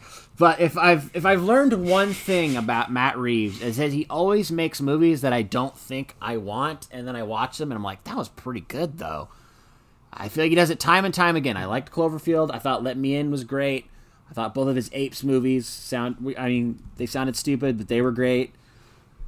And this trailer's awesome. It's got Pattinson. It's great because you can call him Battinson. It just works so well. And uh, Paul Dano showing up again. He's the he's the Riddler. That's perfect because he's just like fucked up weirdo. And I love the look of the Riddler. He looks like the Zodiac killer. Jeffrey Wright. Just to remind people, John said this guy is perfect to play a fucked up weirdo, and also he's cast as Steven Spielberg's dad in another movie. Steven Spielberg's dad, who th- th- he did not get along with. If you're listening, Sean, he's a fucked up weirdo. Uh, Jeffrey Wright's Commissioner Gordon. Uh, Andy Serkis is Alfred. Love this cast. Colin Farrell is is uh, is the Penguin, and I love the voice he's doing in the look in the trailer. He's like, "Uh, this, this guy's fucking crazy. I don't think he draws an F bomb in the trailer, but uh, looks looks great. Now, yeah, the only thing I'm scared about now is that runtime. Uh, it's a little, it's a little much, but I mean, it's fucking Batman. People are gonna come out and, and see this in droves. Um, I'm all, I'm all for it. I'm, I'm, I'm, I'm, I'm nervous, but I'm intrigued by that that runtime too. 175. I'm trying to think of another movie that's around that length. That's longer than The Great Escape. what happens if I Google 175 minute long films? It's a very specific question for Google. Oh, it's just a list of best movies in that range. Okay, The Godfather's 175 minutes, and that was pretty good. So this is going to be as good as The Godfather. Yeah. That's uh, makes it three minutes shorter than Good, the Bad, and Ugly. Three minutes shorter than Casino. Ten minutes longer than Boyhood. Wow, that is epic for a superhero movie, and one that doesn't have all the friends showing up. Unless all the unless all the Batmans are gonna show up in this one too. They just haven't told us. It's like I don't want to see a movie without Streaky the cat anymore. I think we're out of Super that. era. Horse. What if they had to do like a like a mid credit or post credits like thing where Streaky shows up? Streaky's there. and what was his name? Beppo the monkey. Beppo. Beppo the super monkey. Beppo's like, guess I got to monkey. do it myself. Uh, no, so here's my thing with the Batman. Uh, Matt Reeves has has said that the the movies that or the comics that inspired this movie are uh, comics like Year One and The Long Halloween and Zero Year, which are the same comics that inspired uh, the Christopher Nolan Batman trilogy um, a decade ago, or I guess it, more than that, nearly two decades ago now. Uh, and I just don't I'm not sure what's new. What what what is the new? What's what's the appeal? Batman's scary It now. just it's just more Batman. There's more- I don't want Batman to be scary. It's. He's a good He's guy. He's a fucking bat. His parents were fucking murdered. The Riddler so, is so Zodiac. is Superman's. That's the thing about I love the Nolan ones, but like they're very PG thirteen, and this looks like it's it's like it's like undercover R. I'm sure it's also PG thirteen. I'm ready for like edgy Batman. Sean I Sean uh, Bat Battinson not. wears eye black. You gotta like at least like Yeah. that detail. So do like But all they the never. Batmans. But no, no, they all do. But then they take off the mask and they're not wearing any. Like they're trying to fool the audience. Every time. This is the first time we ever see it. Like, like I don't know why they always do that. This is the first time we're like see it's makeup. He wears makeup underneath. The other ones are trying to trick us into thinking no, it's, you're you're not noticing that. This is like he's doing he's doing like the David Fincher Seven style Batman. That's his take. um, it's this. I guess it's the same problem I had with Joker. I feel like if you're gonna do comic book superheroes, then you should have a reason for like doing that, and that reason should be because it's a, it's escapist fantasy. It's you you get to realize the uh, you know wouldn't wouldn't it be wonderful if uh, you know if you're falling off a building and a flying horse catches you. It's, it's not. It's not just like a miserable world where everything sucks, and also this hilariously unrealistic. You just hate the Riddler. Admit it, Sean. You just hate the Riddler. you didn't include him on your list of the top ten best Batman villains back in whatever year that was. Because we have not gotten a good Riddler movie. We got a Riddler movie. this is the Riddler movie we that's true. deserve. I want the the Zodiac killer Riddler. See, this is just this is the horror fan in me that is excited about this movie. I do think it's a different take. I don't know if it's going to work. That that runtime is insane. But like I said, Matt Reeves continually uh, makes stuff where I'm like, I don't think I want this, and then I like it. Yeah, totally. So I'm gonna keep an open mind. I'm not saying it's gonna be like better or as good as the Nolan ones, but I mean this has got to be better than the Ben Affleck ones.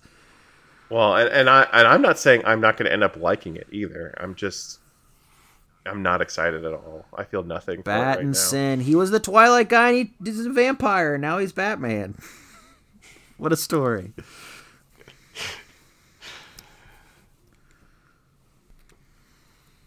Yeah, I don't know. Number two, Colin. What? Right up there. My number two We're right up there. uh, is Moonfall. Uh, finally, Ah, yeah. finally another Patrick Wilson movie. Uh, He sees a bad moon. he sees that bad moon rising. Um,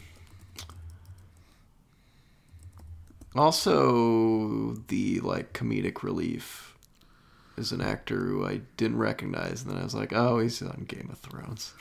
John Bradley. John yeah, he's saying Bradley. well. He's great. He is also he's also in Marry Me. Uh, Oh, love so it. He's he's Breakout becoming year. a breakout comedy star. Yeah, good for him. Yeah. I saw they Um, did character posters for Moonfall, and he got one. So he is he's rising up in the ranks. Seems like he is a big part of this movie. love it. He's like the ant. He's the anti Josh Gad. All right. He's Josh Gad if he was like humble and, and quiet and charming. He's the- he's- All of the things Josh Gad is not. yeah. Um. So, like, yeah, you, you, no one, no one needs me to explain this movie. The the the moon's fallen towards Earth. It's a it's a Roland Emmerich movie. It's weird that he's still I making. think the them. thing that's that's disappointing, Colin, is that that's enough for me. You could you sell me on Roland Emmerich, the moon is going to fall on Earth, and and w- that's bad. We need to stop it. Mm-hmm. The trailer seems to imply there is a conspiracy going on, and we have a hollow moon that's full of robots or aliens or something, mm-hmm. Yeah. moon men. which is where they start to lose me. Nah, it's fine. I like it. Got to be something in there. Not gonna be cheese. It's the th- it's the same thing that um, Godzilla versus Kong did last year, where it's like it's, it's enough for the two big guys to fight each other, but they're like, but also, the Earth is totally hollow and there's an upside down world where there's no gravity, and Oh, you didn't like that? That's the best part. uh, actually, that was the best part of that movie. but it's just it, it's it's why work all this in when the the basic concept is enough to sustain a whole movie. Yeah. Do you think Roland Emmerich just walks around and looks at stuff and is like, "What can go down?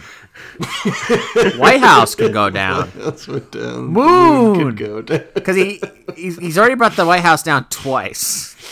Yeah. It's like, what's the next big? The moon. It's gonna be hard to mm, top himself after this one. Climate change can kill me. I could get chased by ice. Is he Uh, gonna deal a- with someone about the the super tornado or super quake? I can't remember which one we're afraid of. There's so many things. Yeah, but he sort of did that in 2012. I guess that's true. There was a big, yeah, there's big quake. Um, I guess I haven't in theaters. That's so weird. I so don't remember it. I always tell you guys the only part I ever remember is Oliver Platt trying to get on the big boat in front of a family and then like falling to his death. Because everyone's got to live on a big boat at the end of that movie. Kind of a hmm. downer. No one talks about that movie at all. But everyone's talking about Moonfall because we all we all know the moon. We all live in fear of it. Uh, This is a movie that I really want to see, but like I'm not gonna see this in theaters. But I'm so excited to to watch this at home somehow in the future. Because it yeah it looks like really dumb, but in the best way. This is a fun pick, unlike uh, Fantastic Beasts. Yeah. Yeah. It's the, op- the opposite of fun. Sean, is your number one fun? Oh, it's so fun. Do you know what it is, John? Well, I I I gonna guess it's uh, it's taking us under the sea. You're goddamn Yeah. right. James Cameron's Avatar 2 is taking us deep under the sea for some reason. He loves Uh, the sea. some- I mean, if anyone knows the sea, I mean, he's literally gone down there in a submarine. He's done his homework. I'm gonna not to interrupt you, Sean, but I'm also gonna throw James Cameron in, in there as a director who makes stuff that we don't think we want, and then we see it and we're like, okay, well, no, we we wanted this. yeah, James Cameron does not fuck around.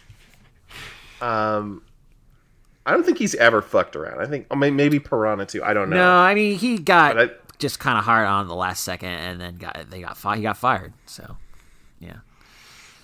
But basically every movie he's uh, directed with Pretty much. And uh, it's been 13 years since we got to go to Pandora. Um, and I'm ready to go back and meet my friends Jake Sully and Neytiri and Mo'at and uh, Dr. Grace Augustine. I don't know what role she'll be in. I see Sigourney Weaver's back. Didn't she die? Yeah, I feel like there's some theories that she's that tree now. She's a tree now. Fuck yeah, why not? Just a theory. Uh, they have released two pictures from this movie. Uh, one of them is a person coming out of the water, and we're like, is that a real person or is that a CG person? We don't know. Uh, and the other picture is a picture of Kate Winslet with wings deep underwater. And uh, Kate Winslet's new to this uh, this franchise. She, she said she had to learn how to free dive to be in this movie. She can hold her breath now for like ten minutes.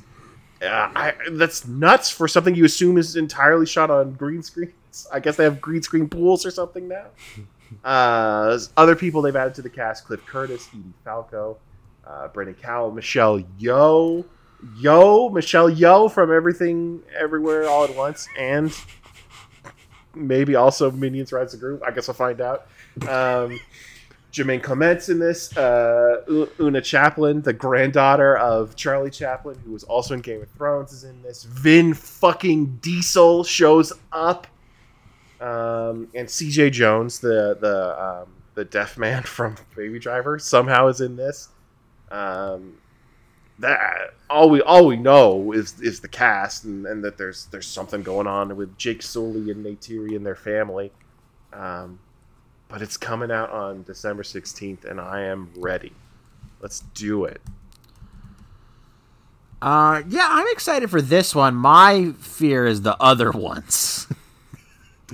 yeah. So supposedly we're getting Avatar 3 uh, in two years, in 2024. Um, I don't think anything else is like realized enough to be considered real at this point. if if he was just like, okay, that's it, but then he didn't he say like four and five are coming too. Well, and let's also remember he was saying he wants to make sequels to this in like 2007, like before Avatar came out. Yeah. He was he was like this could be the thing. Um, so good for him following through on his insane vision, especially since more than a decade has passed uh, since the original. I just don't think he'll live long enough to make that many avatars. Okay, yeah.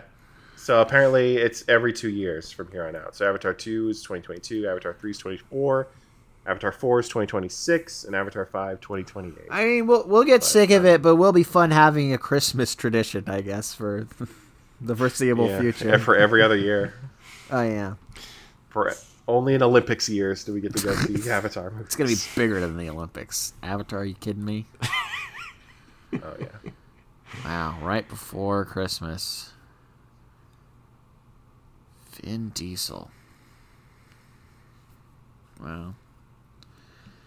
I mean, yeah. What, what is it to say? It's Avatar. 2. I wonder if it's gonna have like a a subtitle. Avatar Two: Ooh. Under the sea. Under the Sea. And the Lost Kingdom. Lost Just to really fuck with Aquaman. Arnold was in this, but I mean, I guess Vin Diesel's is, is Arnold like. It's good enough. Yeah. Giovanni Ribisi's back. It's weird, but people are back. Like it says Stephen Lang's back. Like, how does that even work? Did he like stabbed in the chest or something? I can't remember how he died in um, the first Avatar. Yeah, he got stabbed. I guess, That's so I weird. guess he could come back from that. Yeah, it's just like anyone who wants to come back is allowed back. You can you can be a tree now, apparently. That's true. You can be a tree. Uh, all right, there you go. Avatar two. Oh, I gotta go. Um, well, we already talked about my number one is nope. I had to put it at number one just because I don't know anything about it, Nice. and the fact that, I mean, Get Out, I did put as my number one film of the the 2010s, and then when I did my list of my favorite horror films of the 2010s, Get Out was one. I think Us was like five or six. So mm. there's never been a, a horror director that's started out so strong. Like I was looking at a bunch of other horror directors and how their careers started. They almost always start with like indie projects and work their way up, or they'll do something big and then immediately pivot. Like even M Night made Unbreakable, which is not a horror movie, despite what some people on Reddit are trying to claim. Uh, Well, I mean, how how many directors period had a multi-decade career in sketch comedy before they became? it's a- true. It's not a. It's not the traditional trajectory towards becoming a the the horror director of this generation. Um, it's it's interesting to see if he'd be able to keep it up. I thought his first two were great. I think he definitely avoided the uh, the sophomore slump. But I mean, I feel like he set the bar high. I don't know. I guess some people consider us a disappointment. I've watched it, I think, three times since it came out, and I still love it. I still think it's great. It's very Twilight Zone. I'm down, dude. Whatever you got, show me. The title's so funny. Nope. It's great. Nope. Such It's a one of the best title. titles I've ever seen. I just wish there was a trailer. Maybe Super Bowl. Maybe Super Bowl. We're gonna get a trailer. We're gonna get a trailer for Nope. We're gonna get a trailer for Avatar Two. And the, the Fabelmans. They they gotta show us what's going on in the Fabelmans. You ever wonder if you're destined for something great? Steve Fabelman. Do you think there's gonna be a bunch of stuff like he's gonna see like a dinosaur toy and, he's, and he like thinks like hmm, or he's gonna see like uh, an alien and he's gonna be like hmm. He's like gonna get all of his ideas for his movies. I, I was gonna say he sees a very tiny, wrinkly old man who looks like he. that's that's way better. A tiny old man running from the government. But the the trailer that I imagined, the based on what John said, is like uh, you remember that Man of Steel trailer that had the song from Lord of the Rings, Yeah. and it was like incredibly epic. And Oh yeah, people like that trailer. Yeah. Uh, I'm imagining that, but it's for, for Steven Spielberg now, and that would be so cool. Get that song from Lord of the Rings in there. Get that epic quote from Russell Crowe. Make it happen. There you go. All right, Colin, you ready to bring us home with your number one? Yeah. Um, I guess I'm interested to see how mad you guys are about my number one. Cause I, I'm like not, I'm not that pissed at its existence, but like, really, it's just so uninterested. Even though it has like a couple things about it that that could lure people in. Uh, it's Okay. Jurassic World Dominion. Oh no, I'm I am I am so fine with this pick. Are you? I am So fine. I'm I'm I'm not sure. I'm not shocked about uh, this being on the list. I'm just shocked that Minions: Rise of Gru totally. skipped Wasn't it already on a list? Yeah, well, it was on my Colin list last year. Ah, no, it was on it two okay, years okay. ago. I, I got. What else am I going to say about Minions: Rise of Gru? Okay. okay. Okay. As long as we've covered it before. Okay. yeah, 'Cause I, I I've been I've been working on the list for the post, and I just have had that slotted in at number one this whole time. I actually thought gotta erase it. you were gonna make some room. I guess I wasn't. I'm not sure when it's coming out, but I thought you were gonna make some room for the stupid Flash movie. Um, I just. but I guess that's uh, not really on your. yeah, but it sounds like he he, he didn't know how many Batman were in it. At least two. I feel know like two if for I had sure. known more, yeah. Oof, I could have put this at number one. I don't know. I just feel like I always have to give something like consequential be number one. I think I think this Jurassic Park movie is going to be worse than that Flash movie. I don't know. I so I don't know if you've seen like they released the prologue on YouTube to this. Did you see this, Colin? Yeah, yeah, I've seen that because there isn't a trailer yet. Um, maybe that'll play it at the Super Bowl. and I got I got one other thing to talk about too, and and, um, related uh, related to promotion. But about that prologue, I'm just amazed how like I see all these CGI dinosaurs, and I'm like, this just doesn't look real. Like it's crazy how like how good the first Jurassic Park looks, and I'm so not interested in seeing all these CGI dinosaurs now. It just looks shitty to me. It, it looks like nothing. It it looks like some guy showing off his his uh, computer effects uh, wizardry, but it's just not that good. Yeah. These dinosaurs have lost all of their appeal visually to me, and that's that's like one of the the lesser problems with these movies. The other funny thing I want to bring up promotion is I saw a commercial. I don't know if you guys have seen this commercial because I was watching um f- uh, football the other day. I was watching the the, the Sunday games, and there was a there's a commercial where there's a woman skiing down a hill. It's in the snow, and she's skiing, and then she looks to her right, and a velociraptor shows up, and she's like so scared. And then she hears like rumble, rumble, turns to her left. T Rex shows up and roars. And then it says the Winter Olympics coming soon. it's like what the it was a What? commercial for the Winter Olympics, and I'm like, what has dinosaurs got to do with this? It was so confusing. It was so funny that they're they're promoting the Winter Olympics with this like weird backdoor Jurassic Park clip. I mean, obviously this this I, I really I don't think this is something in the movie. I think this is something they just made for this commercial because the dinosaurs look shitty. You got to check out this. I, I'm wondering if there's like multiple ones. If there's multiple Olympics commercials. Yeah, I'm looking this up Um, um, so I can watch it as soon as we're recording. Because that sounds crazy. but no. I Sean, I feel like we've talked um, a great bit about Fallen Kingdom and how it's one of the most boring movies. Yeah. like it's crazy that a movie filled with with killer dinosaurs is so unbelievably boring and it has nothing interesting to say or add to the franchise except for I guess clones, which not interested in. Clones of dinosaurs or humans?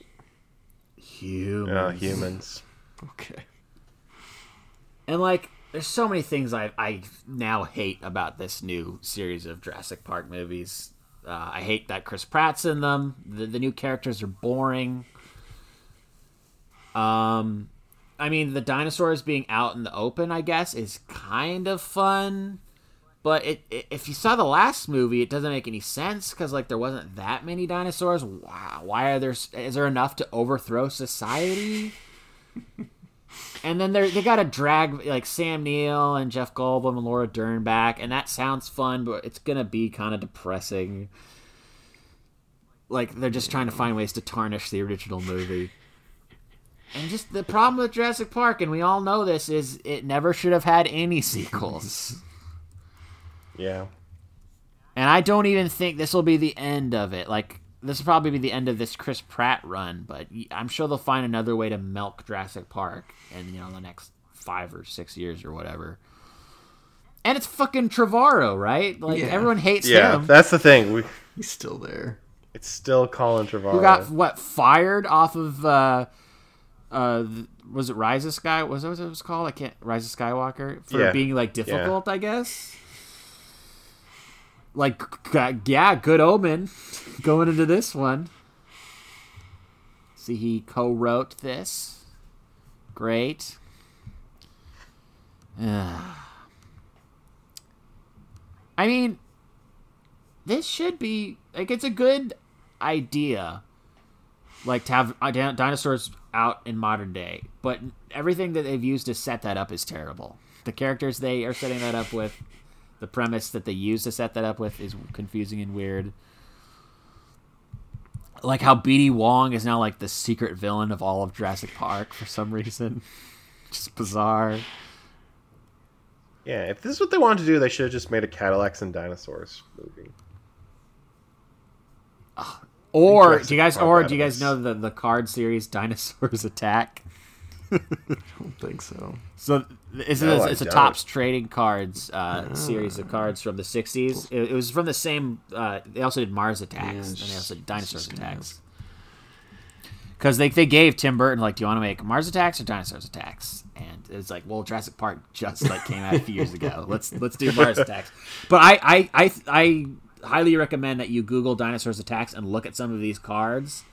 This is a movie we should get. Yeah. It's so incredibly violent for cards from like the 60s or 70s. You looking at some of these cards, Colin?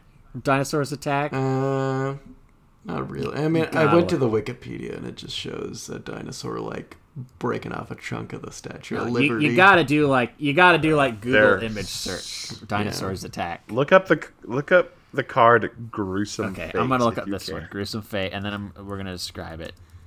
Oh god. Whoa, holy shit.